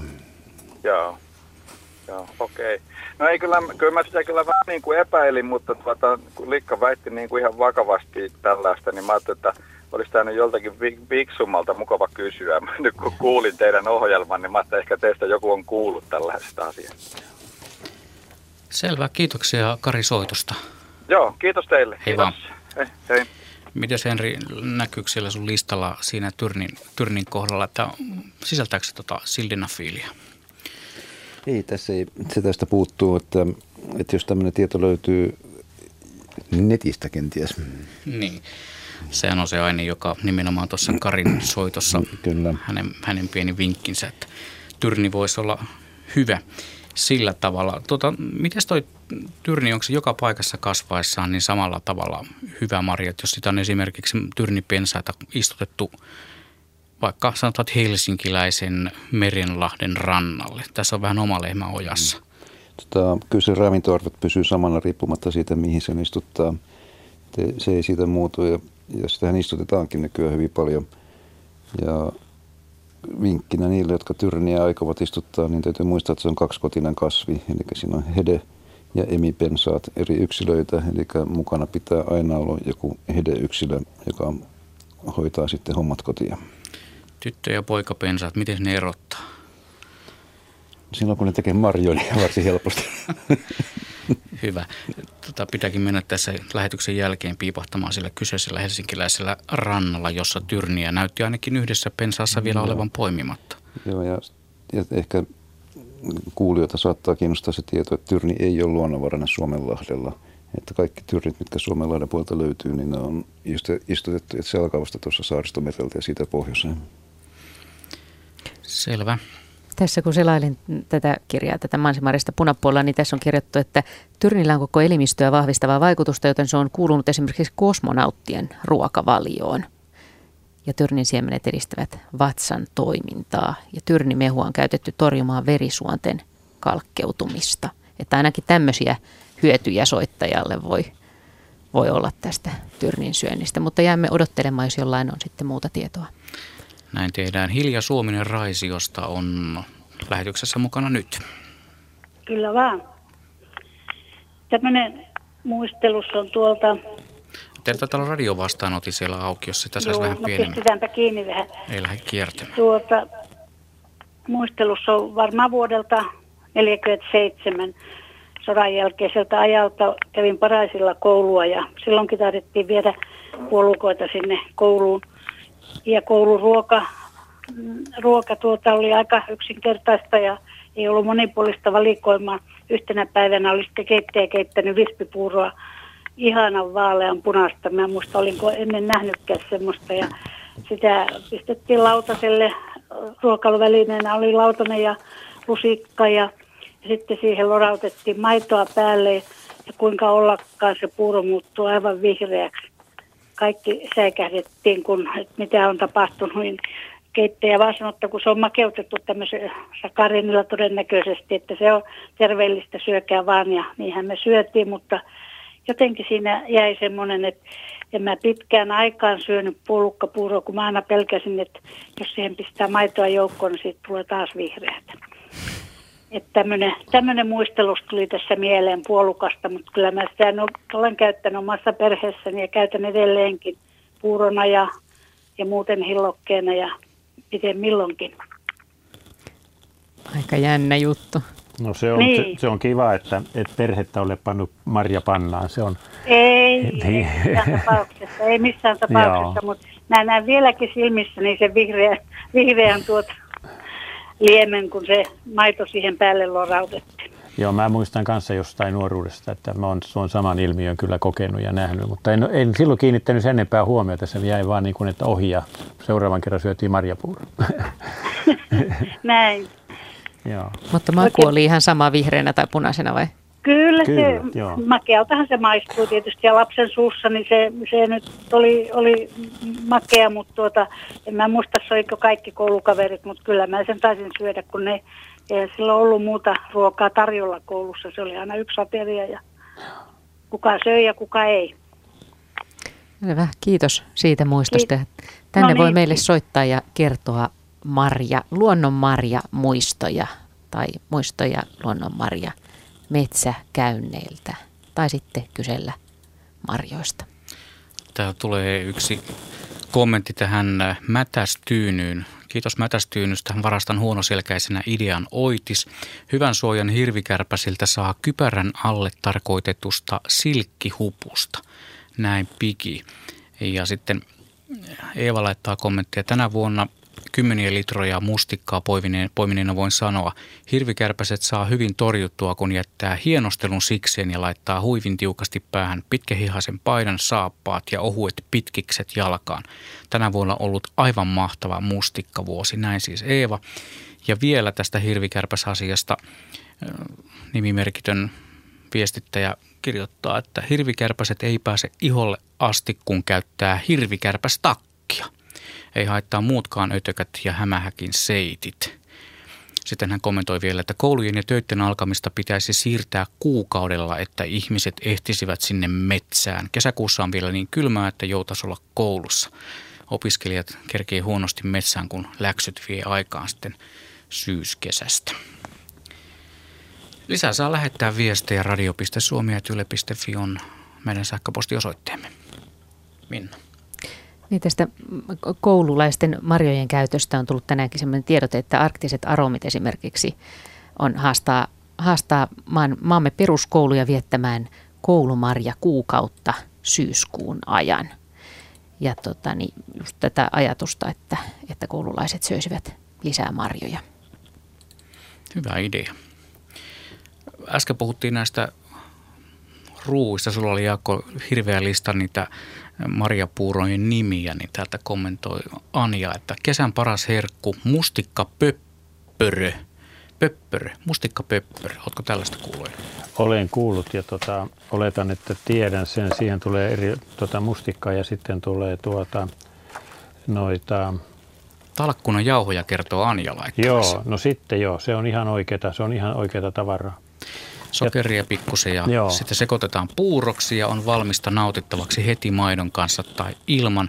Myös koirani, jolla on herkkä vatsa, syö lähes päivittäin sitä ja pysyy kunnossa. Viime vuonna söimme noin 20 litraa mustikoita ja vähän puolukoita sekä karpaloita. Mustikka pöppörö. Tämä on hieno. Joo. Mä olin kuullut version pöppö. pöppö. Onko se johdannoinen se on varmaan, joo.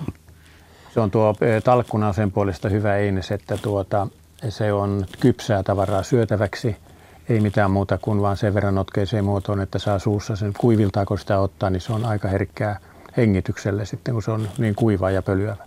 Mutta siinä on valkuaista hyvin, kun siinä monessa talkkunassa on hernettä, eli siinä on yksi niitä täydellisimpiä raaka-aineita. Siitä todennäköisesti puuttuu vain D-vitamiini ja C-vitamiini. Jos siihen marjaa panee joukkoon, niin on sitäkin, ja jos ne marjat on ulkona kerännyt, niin on sitäkin.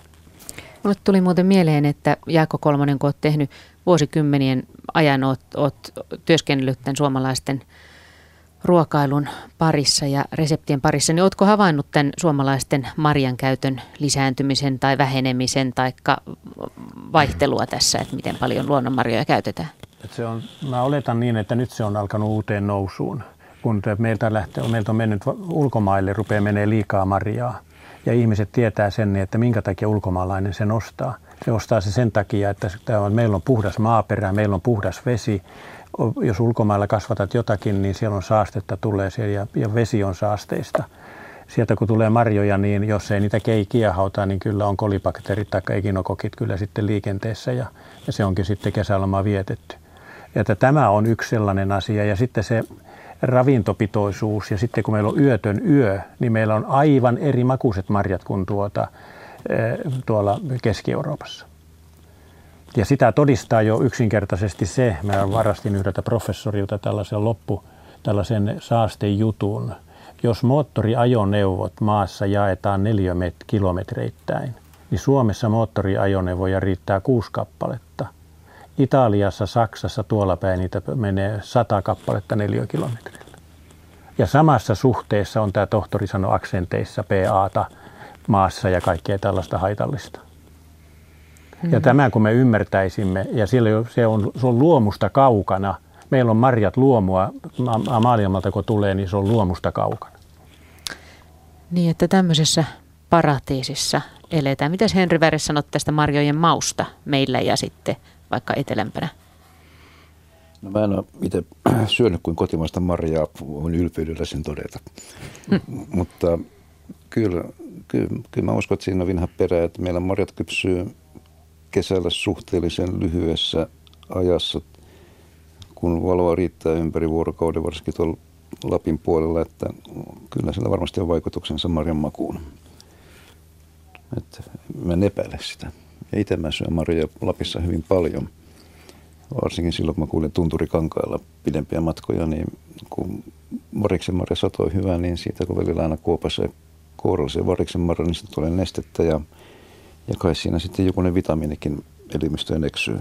Ja kun sitä noin reissussa syö, niin sitä malttaa pureksiakin. Joo. Ja silloinhan se tulee kaikki hyödyksi.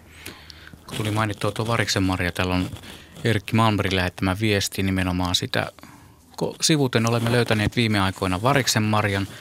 Vähän happisena se on hyvää, mehuksi lingottuna vaatii desin sokeria litraan mehua. Linkoon jäävä siemi, siemen ja kuorimössö tekee sämpylöistä lähes mustia ja antaa kivan maun. On kuulemma kovin terveysvaikutteinen marja, mutta Erkki kertoo, että hän haluaisi kuulla pikkusen vielä lisää tästä variksen marjasta. Joo, no jos mä aloitan ensinnäkin siitä, että meillä on kahta variksenmarjan lajia. Joskus niitä pidetään alalajina, mutta se ei ole niin väliä. Etelä, etelävariksenmarja ja sitten meillä on pohjavariksenmarja, josta tämä eteläinen etelävariksen marja, niin se on, marjat on ehkä hieman pienemmät ja vähemmän mehukkaat kuin on pohjavariksen marjalla, eli Lapin perukoilla ja myöskin rannikolla, missä pohjavariksen marja kasvaa, niin variksen marjat on maukkaampia.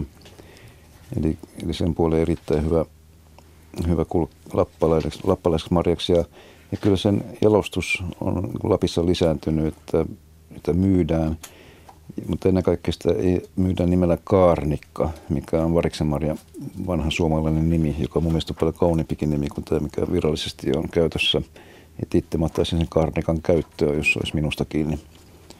Eli karnikkamehua myydään kyllä Lapista ihan yleisesti, että, tai yleisesti ja yleisesti, mutta valistuneissa kaupoissa myydään karnikkamehua.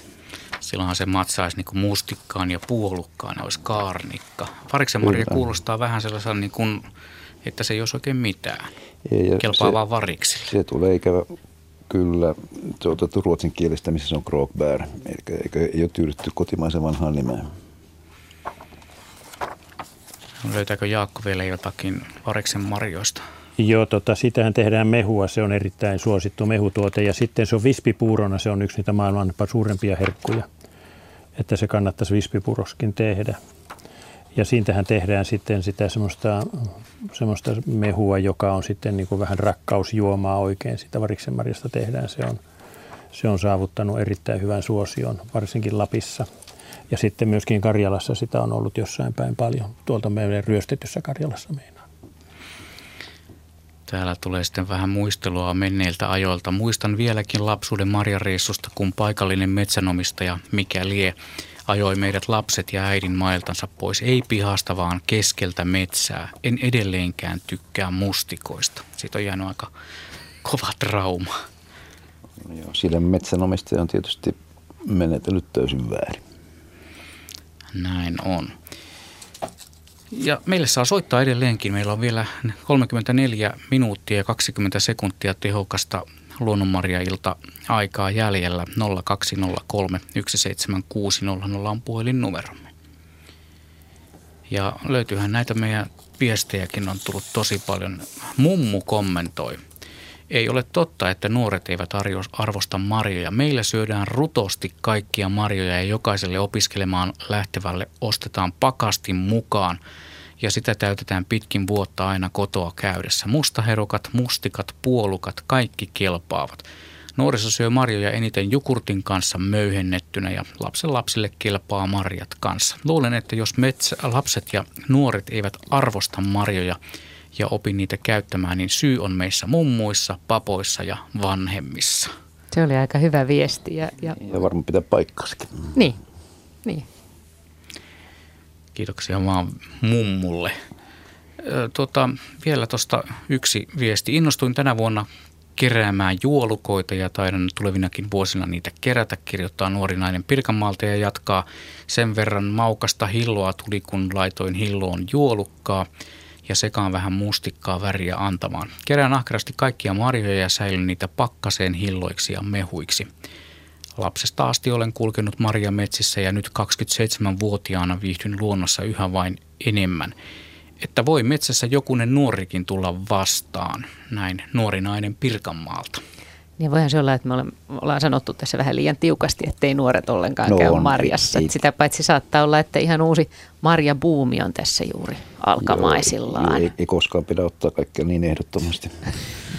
niin, paljon, paljon puhutaan noista supermarjoista ja superruuasta ja eikös näin Suomesta just äsken kovasti kehutut ja puhtaudella arvoon arvaamattomaan nostetut suomalaiset marjat ole sitä ehdottomasti mieluummin jotain käsittämättömällä hinnalla erikoiskaupasta hankittavat goji-marjat.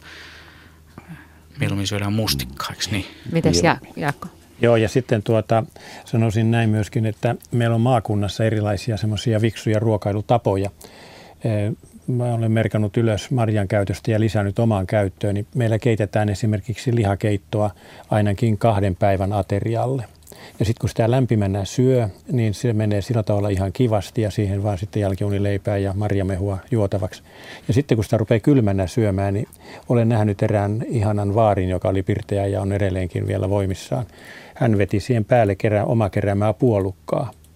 Ja kuinka ollakaan, niin aivan sattumalta näin samana vuonna sellaisen ihmeen niin, että oli lohen ruodosta tehtyä laatikkoa – ja se oli haudutettu uunissa niin, että pienet, jos se oli pieniä evänruotoja, ne oli mennyt aivan pehmeäksi ja se oli tosiaan makosaa. Hän söi sitä keitetyn punajuuren kanssa lämpimänä ja sitten kun hän söi sitä kylmänä, niin hän vetäisi siihen päälle puolukkaa. Ja ei mä sano, että ketsuppia ei kannata ajatellakaan pizzan kanssa. Kyllä puolukkahillo on kaikista paras. Niin kuin mustan makkaran kanssa puolukkahillo, niin sehän on lyömätön asia pizzan päälle puolukkaa. Tuota pitää kokeilla joku kerta, mutta hei nyt vetäkää sitten pieni, pieneksi aikaa he, henkosta.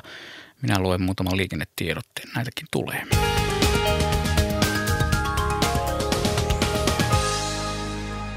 Aloitetaanpa Pohjois-Pohjanmaalta. Siellä liikkuu erikoiskuljetus välillä Taivalkoski-Masku ja Seuraavien tuntien aikana se on reitillä tie 20 Taivalkoski Oulu, tie 4 Oulu Liminka. Tämän erikoiskuljetuksen leveys on 8 metriä ja liikenne pysäytetään ajoittain tämän vuoksi. Tie 2250 Tarvasjoki, tarkemmin Horrinen Tarvasjoki välillä. Siellä on öljyä tiellä, eli saattaa vähän lipsua. Tie 7 Virolahti liikenne on jonoutunut Venäjän rajalla. Venäjälle menevän rekkajonon pituus on kahdeksan kilometriä tällä hetkellä.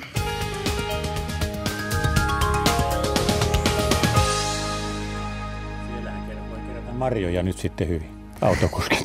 Niin, Joka miehen oikeus. Hyvä vinkki sinne. Tota, mites Henri Väre, jos ihan pieni piipahdus tästä hiukan taaksepäin tai aika paljon taaksepäin, että miten nämä marjakasvit on oikein syntynyt?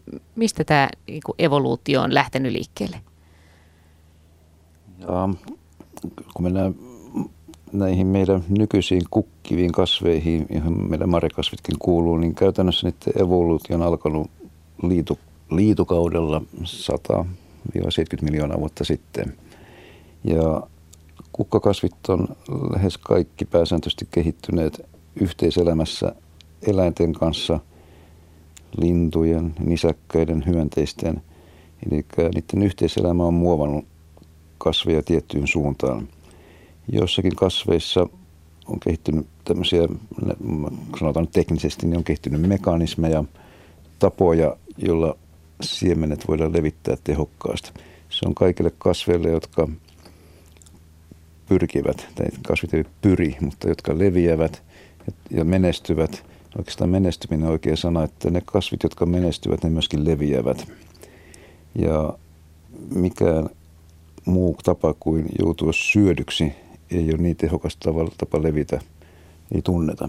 Jos lintu syö marjan popsisen suunsa, se voi lentää aika pitkän matkan ennen kuin se tulee ulosteena maahan ja siinä on valmis ravinnepaketti ympärillä valmiina, missä itää. Eli evoluutio on suosinut marjojen kehittymistä leviämisen kautta. Ja eri kasveilla on tietysti eri keinonsa. Vaahterella on, vaahterella on nokat, millä ne propellina pyörii, mutta eivät kovin kauas. Marjakasvit leviää kauas. Että siinä on osoituksena ei pelkästään siitä, että tästä osoittaa jo se, että joku mustikka puolukka niin kasvaa kautta Euraasian, eli koko laajan Venäjän ja Pohjois-Euroopan havumetsävyykkeen lävitse. Eli ne on levinneet erittäin tehokkaasti ja kyllä marjoilla on siinä osuutensa. Ja tästä on tämä eläinten ja... Eläinten ja kasvien vuorovaikutus, positiivinen vuorovaikutus. Mitkä eläimet Suomen luonnossa esimerkiksi syövät näitä luonnonmarjoja? Karhu no, mainittiin äsken. Karhu on tunnettu siitä, että se tankkaa itse täyteen energiaa, josta marjat muodostaa ihan merkittävän osuuden.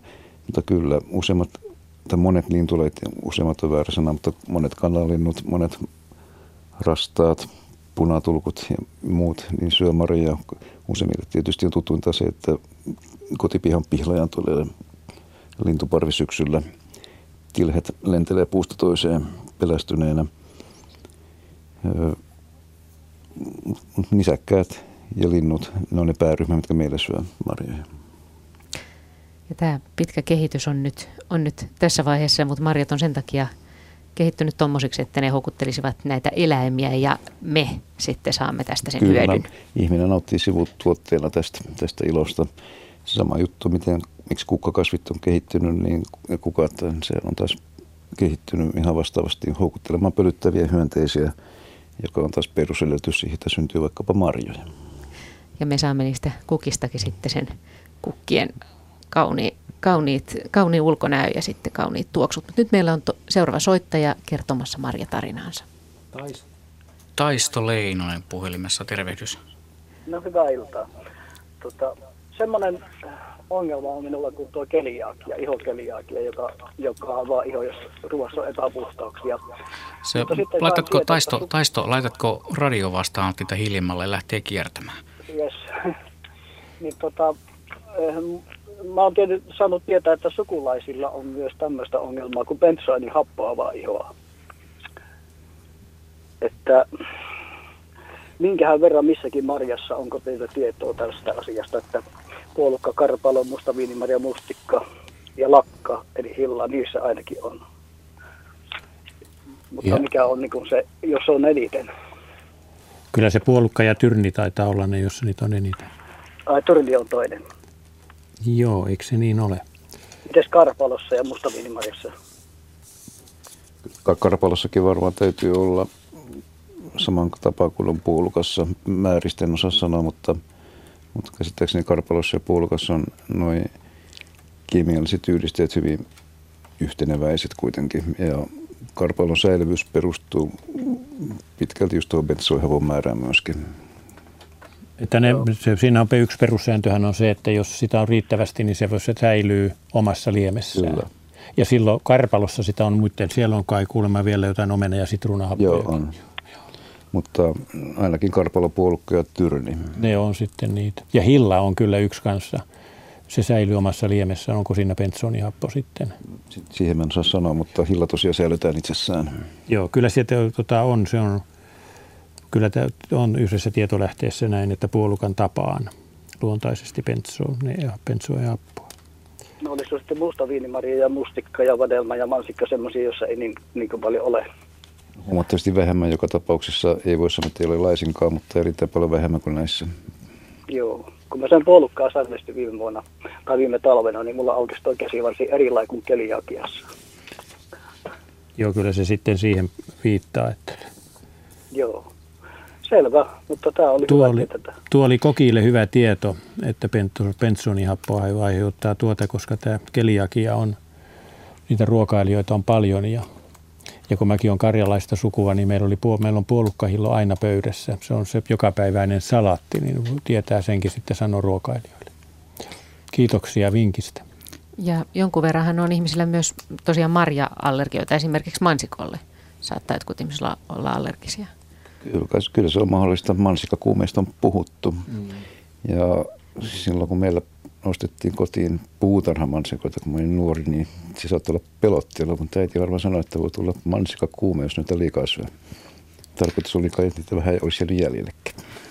Jatketaanpa seuraavalla soittajalla hänen Juha Kinnunen Kuopiosta ja marjojen myrkyllisyydestä kysymystä. No niin, tässä Juha Kinnunen Kuopiosta, tervehdys. Terve.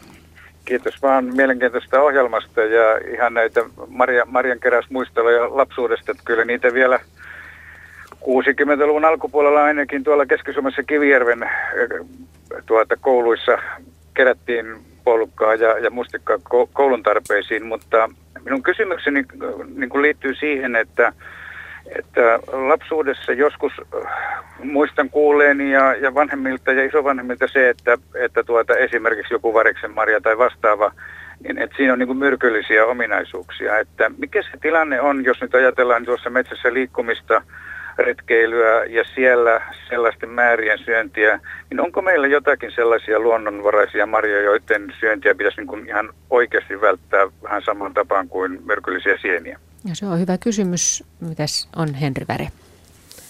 No on toki meillä, kun Marihan on laaja käsite kuitenkin, että Tuomella on marjat, Kuusamilla on marjat ja niin poispäin.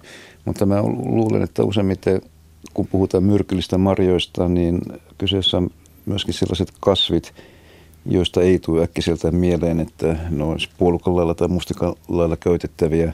Mutta toki meillä on myrkyllisiä marjoja ja mä luulen, että se mitä nyt eniten ihmiset näkee ja voisi tulla kysymyksenä on tuomenmarjat. Niitä on jonkin verran joskus jopa käytetty ruokana, mutta niiden siemenet on myrkyllisiä ja suuressa määrissä syötynä ne on muutenkin haitallisia. Mutta meillä on oikeasti myrkkykasveja, joiden marjat on myrkylliset, mutta mm, ani harvoin meillä myrkytystapauksia tulee.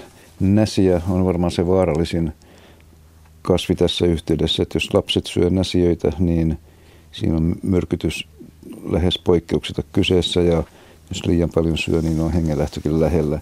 Näsiä on vain kasvina niin harvinainen, että suurimmassa osassa Suomea sitä on tietyn paikan kyllä, vaikkapa Hämeessä siellä täällä, niin, niin voisi tulla kyseeseen, että niitä tulisi poimittua, mutta mä en ole kuullut moneen vuoteen, että Suomessa olisi marjakasvimarjasta tullut myrkytyksiä. Niin se, en minäkään, mullekaan ei ole sitä tietoa tullut, enkä ole minnekään kirjannut, sen vuoksi kirjannutkaan. Se, että Veine vanhaa ukki sanoi niin, että elä syö mitään sellaista, mitä lehmä ja sika ei syö. Elä syö sellaista marjaa, mitä linnut ei syö. Ja kyllähän ne muutamat marjat pensaissa saa olla, mitkä missä niin, ja sitten me, mulla on yksi sellainen paikka, missä on paljon oravan marjoja, niin se on todennäköisesti myrkyllinen, kun se ei kelpaa, kun mustikka syödään se, Se on myrkyllinen, mutta ihan ihan yleispätevä tuo sääntö ei niin ei ole, että ei. On, on marjoja, joita tietyt elämät voi syödä ilman, että siitä mitä haittaa niille. No. Mutta yksi, mikä mulle tulee mieleen, on terttu selja, on semmoinen kasvi, mihin voi tulla hyvinkin mehvän näköinen marjasato. Joo, se on, se, se sanotaan myrkylliseksi. Joo, joka on myrkyllinen, mutta Joo. se on sitten puu. Mutta käytännössä noissa marjakasveissa, jotka maata pitkin kasvaa mustikan puolukan tavoin, niin niissä ei myrkyllisiä kasveja mun käsittääkseni ole. Että ne on pensasmaisia tai korkeita ruohoja, missä meillä on myrkkymarjoja. Mulle tuli mieleen sudenmarja, kielo. Sudenmarja, kielo, joo kyllä. Ne on matalia kasveja, erittäin myrkyllisiä. Mutta jotenkin musta tuntuu, että ihmiset, aikuiset osaa kertoa myöskin lapsille, että kielonmarjoja ei pidä syödä. Se on kyllä ihan meillekin, mullekin tullut ukilta ja mummilta tietoja ja sen mukaan se leviää Kyllä.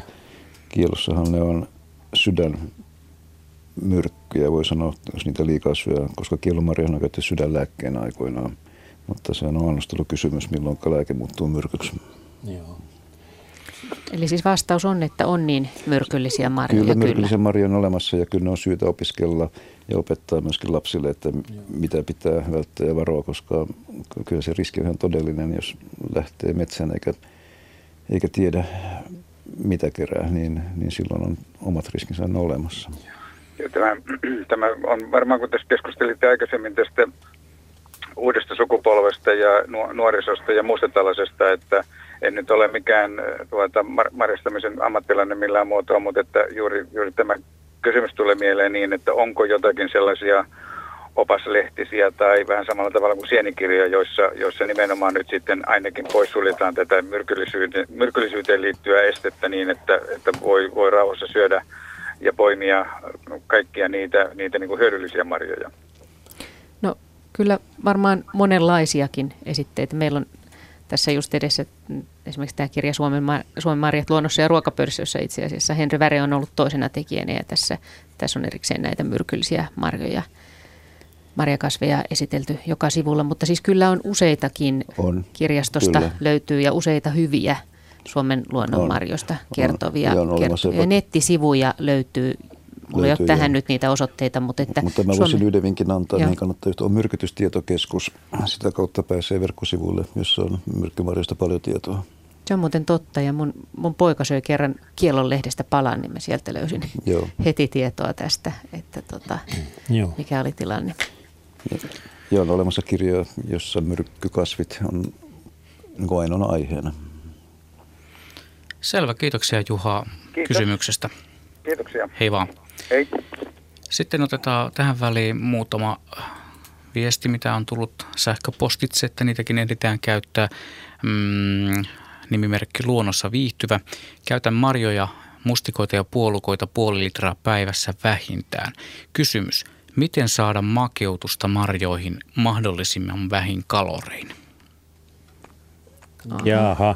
Tämä on semmoinen asia, että tämä makeuden saaminen, meillä on sen verran omaa, omaa eri, mä teen erilaisia kalluppeja kokkiurani aikana tehnyt ja kun vuonna 1964 kysyin, pidin koululaisille tämmöisiä oppitunteja, niin kysyin, että kummasta marjasta te pidätte enemmän, mustikasta vai puolukasta. Kymmen, mä katoin kymmenen henkilön keskioton, seitsemän piti puolukasta ja kolme piti mustikasta. Ja vuosi, vuosikymmenien vuosikymmenien aikana tämä suhde on muuttunut niin, että nyt kun pidin tuolla ruisleipäjuttuja koulussa samanikäiselle lapselle ja kyselin tällaisen kysymyksen, niin seitsemän piti puolu mustikasta enemmän ja kolme piti puolukasta. Että tämä makeussuunta on mennyt varmaan niin, että ihmiset syö tänä päivänä minun mielestä turhan makeita ruokaa. Toi on aika kuvaava, kuvaava muutos. Joo, se on, se, se on kyllä ihan selkeä se. Ja kyllä se niin on, että itse en tuota, käytä mielellään sellaisia tuotteita, missä on makeutusaineita. Ja jos mä käytän, niin mä käytän tota, soke, sitten makeusaineena sokeria ja senkin käytän sillä tavalla niin, että sitä menisi mahdollisimman vähän. Jos mä syön kokonaisia niin happamia marjoja, semmoisia ei minulle muuten ole, mutta jos mä haluan sillä tavalla syödä, niin mä pikkusen ripottelen siihen pintaan ja kun mä panen sen suuhun niin, että se sokeri sulaa ensin sinne suuhun, niin sen jälkeen Maria ei ole kaapan. Mutta jos se mm-hmm. sotketaan johonkin massaan sinne, niin siinä se ei saa sotkea sitä valtavan määrän.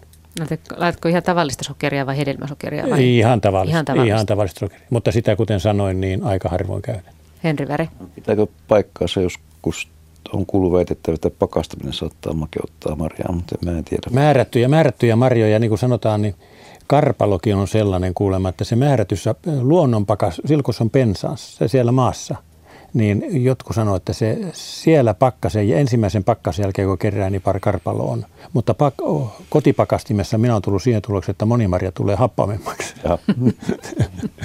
Melkeinpä näin. Tätä kysymystä itse asiassa olen odottanut koko illan. Samainen nimimerkki Mari Luonnossa viihtyvä kysyy, että miten tehdään mainostamanne imelletty marjapuuro? Nyt se joudut Jaakko kertomaan. Sitä. Joo, otetaanpas tuota siihen joku ohje, niitä on niin monia. Mutta idea on se niin, että riippuu marjasta, mistä sitä tehdään, että miten hapan se massa, massa on niin tota, sen mukaan sitten marjoja pitää lisätä. Mutta siinä on tärkein kohta on se niin, että neste, joka on vettä, se pitäisi olla 55 asteista. Jos se on alle sen, niin se ei lähde imeltymään. Jos se on tota, sitten 75 asteen yli, niin sitten tota, ruisjauhon tärkkelys lähtee kypsymään ja imeltyminen loppuu. Ja näin ollen niin se neste, mihin marja, tuo jauho lisätään, niin se pitäisi olla siinä 60-65 asteen paikkeilla. Ja se kannattaa yksinkertaisesti mittarilla, niillä digimittareilla tarkistaa. Ja sitten sinne vispataan, jos sitä halutaan hyvin imelyttää, niin jauhot jaetaan neljään kippoon ja sinne lisätään yksi kipollinen ensin sinne veden joukkoon ja sen jälkeen annetaan sen tunti imeltyä puolitoista ja sitten lisätään yksi kipollinen sinne lisää ja annetaan imeltyä ja odotetaan taas aika. Ja se voi kestää kuusi tuntia, että ne kaikki jauhot on siellä.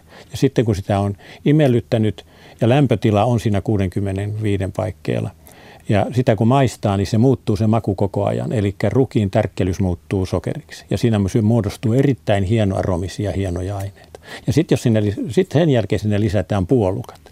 Ja mielellään nykyään, kun on noita vehkeitä, niin mä ajan sen puolukan sillä tavalla niin, että jollain vehkeellä ajan sen tota, aivan rikki ja sitten lisään kuorineen, kaikkineen päivineen sen sinne keitto, ruis, sen massa, makeen massan joukkoon ja sitten laitetaan uuniin se vielä imeltymään. Että se ruis se kiehahtaa siellä sillä tavalla ylös, että se, se tulee ne se hyvät ihanat paistoreunat siihen, jotka on sitten maukkaammat palat. Tässä on niin kuin yksinkertaisuudessaan tämä. Selvä juttu. Mä luulen, että aika moni tämän ohjelman kuuntelija tuli iloiseksi tästä reseptistä. Ja jatketaan eteenpäin. Meillä on vielä 12 minuuttia aikaa puhua luonnon marjoista. Viestejä tulee ihan mahdotonta vauhtia ja otetaanpa tuosta seuraava soittaja mukaan lähetykseen. Hän on Riitta Anttila.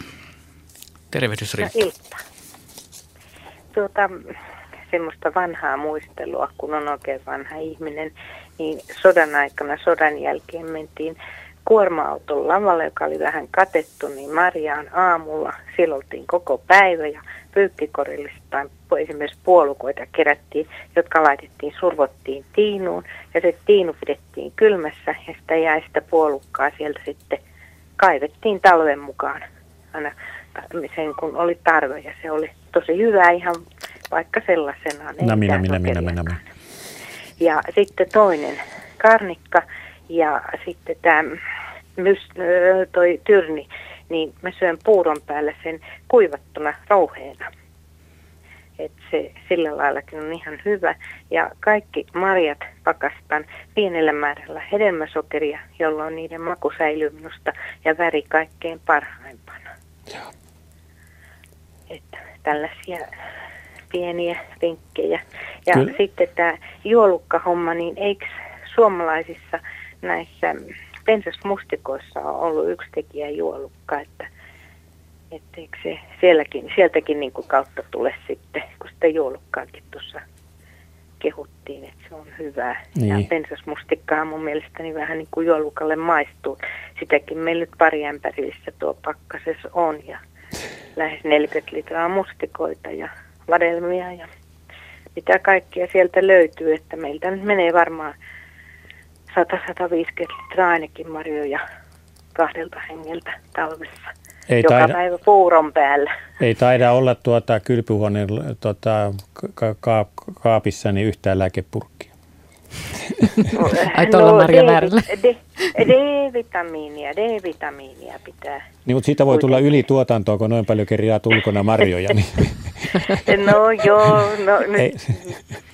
No voi olla, en tiedä, mutta kun sitä kauheasti suositellaan, niin sitä nyt sitten on niin kun laitettu. No sitten on tietysti puutarhan marjat vielä lisäksi myös puutarhaa, josta kerätään marjat. Tuolla, tuolla eh, tota, sanonnalla ja tyylillä ja hymyllä ja ilmeellä, niin et ole vielä 40 täyttä. Pistetään melkein tuplat lisää Sotaa ja lapsia ollaan.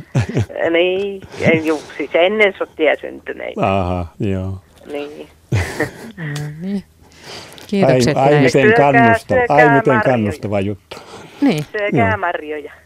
niin, hyvä esimerkki marjojen, marjojen terveysvaikutuksesta. Joo, kiitos Kyllä, näistä. siis se on meille ehdotonta. Hyvä. Meille ja minulle. Joo. Kiitoksia. Kiitos. Hei. Hei vaan. Joulukka, kun tuli tuossa äsken mainittua, niin Mauri laittoi viestin saman tien, että hänellä on tämmöinen juolukkaresepti. Pullakuoreen leivottuun piirakkaan laitetaan täytteeksi kolmasosa juolukkaa ja loput mustikkaa. Juolukka leikkaa kivasti mustikan voimakasta makua. Onko tullut kokeiltua? On kyllä, kyllä tota, näitä kaikkia on kokeiltu ja, ja tuota, mitä enemmän näitä kokeilee, niin sitä enemmän saa makunautintoja. Tämä on semmoinen ihan todellinen, todellinen tosiasia ja, ja sitten on mielialasta kiinni, että mistä tykkää milloinkin enemmän. Että kyllä kannattaa, kyllä kannattaa kokeiluja tehdä. Mutta onko teillä vinkkiä siihen, että miten se marjan poiminta olisi kivaa, jos lähtee aluksi liikkeelle? Et jos ajattelee tuolla lailla, niin kuin äskenkin kerrottiin, että oikein niin kuin saavikaupalla on poimittu, niin onhan mm. se, onhan se niin kuin, jotkut muistelevat myös näitä lapsuuden marjaretkiä niin kuin ihan kauhun sekaisesti, että miten hirveätä siellä oli niin kuin kökkiä Joo. koko päivä. Niin, kyllä en tiedä, oliko silloin tota, koululaiset, mitä kun koulumatka oli viisi kilometriä kävellä tai hiihtää. Ja sitten oli, illalla oli kaikenlaisia maalaistalon töitä, kannettiin lehmiille vettä ja tehtiin kaikkea tällaista. Niin oliko ne nuoret sitten niin paljon vahvempia? Kyllä minäkin muistan, kun käytiin Keski-Suomessa marjassa, niin meillä oli puusaavi ja siinä oli kanto, keppi ja kaksi vahvinta ihmistä kanto siinä niitä marjoja. Se oli täynnä se puusaavi niitä marjoja. Ja kaikilla oli jonkinlaiset kummassakin kädessä kannettava. Ja niitä tuotiin kahden kolmen kilometrin päästä sieltä metästä. Eikä valitettu mitään, mutta meillä oli eväät mukaan. Mm, niin, eväät jotain... mukaan, joo. Ja lapset juoksi välillä isoilla kivillä, kun siellä oli niitä. Niin oli kiva kiivetä ja sitten kun liika, liian villiksi mentiin, niin sitten ruvettiin kerran marjoja. Et vähän eväitä ja vähän leikkiä väliin. Niin, nimenomaan. Kyllä, Kyllä on sitä mieltä, että jos omat lapsensa tai naapurin lapset vie metsään, niin siinä on hyvä lähteä ensin vähän kevyemmällä mielellä, että jotain itselleen tai lapsille mitään järjettömiä tavoitteita en saa kuvan totuttaa lapset kulkemaan metsissä, opettaa muutakin luontoa siinä sivussa, syö eväitä, katselee ympärilleen, kuuntelee lintujen ääniä, eli ottaa sen kokonaisvaltaisesti. Kyllä ne marjat siinä sitten pikkuhiljaa alkaa hoitumaan siinä sivussa. Kyllä. Ja niitä marjoja voi syödä siinä ihan paikan päällä. Silloinhan ne Nimenomaan. vitamiinit on siinä niin kuin ihan parhaimmillaan. parhaimmillaan. Mm. Kyllä. Nykyäänkin nuorilla on kannettava, mutta se on, tarkoittaa ihan jotain muuta. Mummu laittaa viestin meille. Hyvää iltaa. Tämä mummu on kulkenut metsissä kuuden lasten lapsen kanssa heidän pienestä iästään saakka. Eväät, niin kuin äsken mainittua, olivat tärkeimpiä metsäretkillä. Aina vähän marjojakin kertyi astioihin. Tutkittiin luonnon ihmeitä tai eläinten jälkiä. Aina oli hauskat seikkailut. Vanhin lastenlapsi nyt 15 V ja retket jääneet vähemmälle. Viime kesänä vielä kaksi nuorinta lähti innokkaina mustikkametsään retkieväät repussa. Marjojakin keräsivät motilliset. Mummu vie kyllä lapsenlapsia marjametsään joskus monin houkutuksin, jospa lapsuus palaisi joskus mieleen vanhempana ja paluu metsään tapahtuisi. Mm. Niin, varmaan ne ensimmäiset mariretkot on just sen takia tärkeitä, että, mm. että tärkeämpiä kuin se, että mitä sinne lopulta tulee saaliina, niin se, että, että jää ne niin kuin tunnemuistot siitä. Kaikki ne hajut ja semmoinen syksyisen metsän märkä tuoksu, maatuoksu. Näin. Viisi ja puoli minuuttia ja kello on 20 nopeasti. Pari tuntia menee hyvän aiheen äärellä. Hyvää iltaa Marjasta ja kirjoittaa. Tiedustelen, onko metsämarjat syytä huuhdella ennen säilömistä. Mitä arvelette ekinokokkiviruksen saapumisesta Suomen metsiin? No se on hyvä, että tämäkin asia tuli. Tässä on hehkutettu, että miten Suomen marjat ovat puhtaita ja muuta, mutta tämmöinen uhkahan on kai toistaiseksi rajan takana. Eihän käsittääkseni Suomesta ole, ole tämmöistä löytöä vielä tehty. Joo, kyllä siitä silloin aikana, kun tämä tuli tiedoksi Suomeen, että sitä Euroopassa on, niin asiantuntijat sanovat niin, että Suomeen on aika pitkä matka. Sehän metsässä, tuota, metsässä kulkevien elukoidet levittävät sitä ja tuota, se, kun ne kulkee, supikoirat, ketut, kaikki tällaiset ja villit kissat ja koirat, mitä siellä kulkee. Että, ja sitten, mitä, oliko se niin, että nämä, nykyään nämä, mitä Suomeen tuodaan eläimiä, niin ne pitäisi? Ne pitäisi tarkastaa. Ja, eli luontaisesti ekinokokki leviää kettujen ja vaikkapa supikoirien välityksellä, että ne on ne luontaiset eläimet, mitkä on riskitekijöitä. Mutta yhä suurempi riski on todennäköisesti kuitenkin koirat, joita kuljetetaan maasta toiseen, niin niistä sitä ekinokokkitartuntaa on erittäin hankala havaita, koska koira saattaa olla täysin oireeton, mutta kun se viedään sopivasti metsään, niin siinäpä se ekinokokki saattaa sitten olla. Eli mä en tiedä kuinka lähellä ekinokokki tällä hetkellä tulee. Sitä on Etelä-Ruotsissa joka tapauksessa todettu, mutta onko sitä vielä Tukholman Uppsalan seudulla, niin mä en tiedä. Mä en usko, että se on niin pohjoisessa vielä. Mutta se on tuolla uskon asia. Eli kun menee etenkin koirien kanssa tuolla Euroopassa metsään, niin, niin, niin sitä kannattaa miettiä pari kertaa. Mutta paljonhan tämän asian eteen tehdään nyt töitä, että se ei Suomeen tulisi, mutta mun käsittääkseni sitä siis Suomesta ei ole vielä havaittu. Mutta jotkut sanoivat, että se on kuitenkin ajan kysymys. No näin mäkin uskon, että se on ajan kysymys, että koko aika se on tullut kohti pohjoista, mutta toivotaan, että ei tulisi, mutta epäilen kuitenkin, että ennen mitään myöhemmin.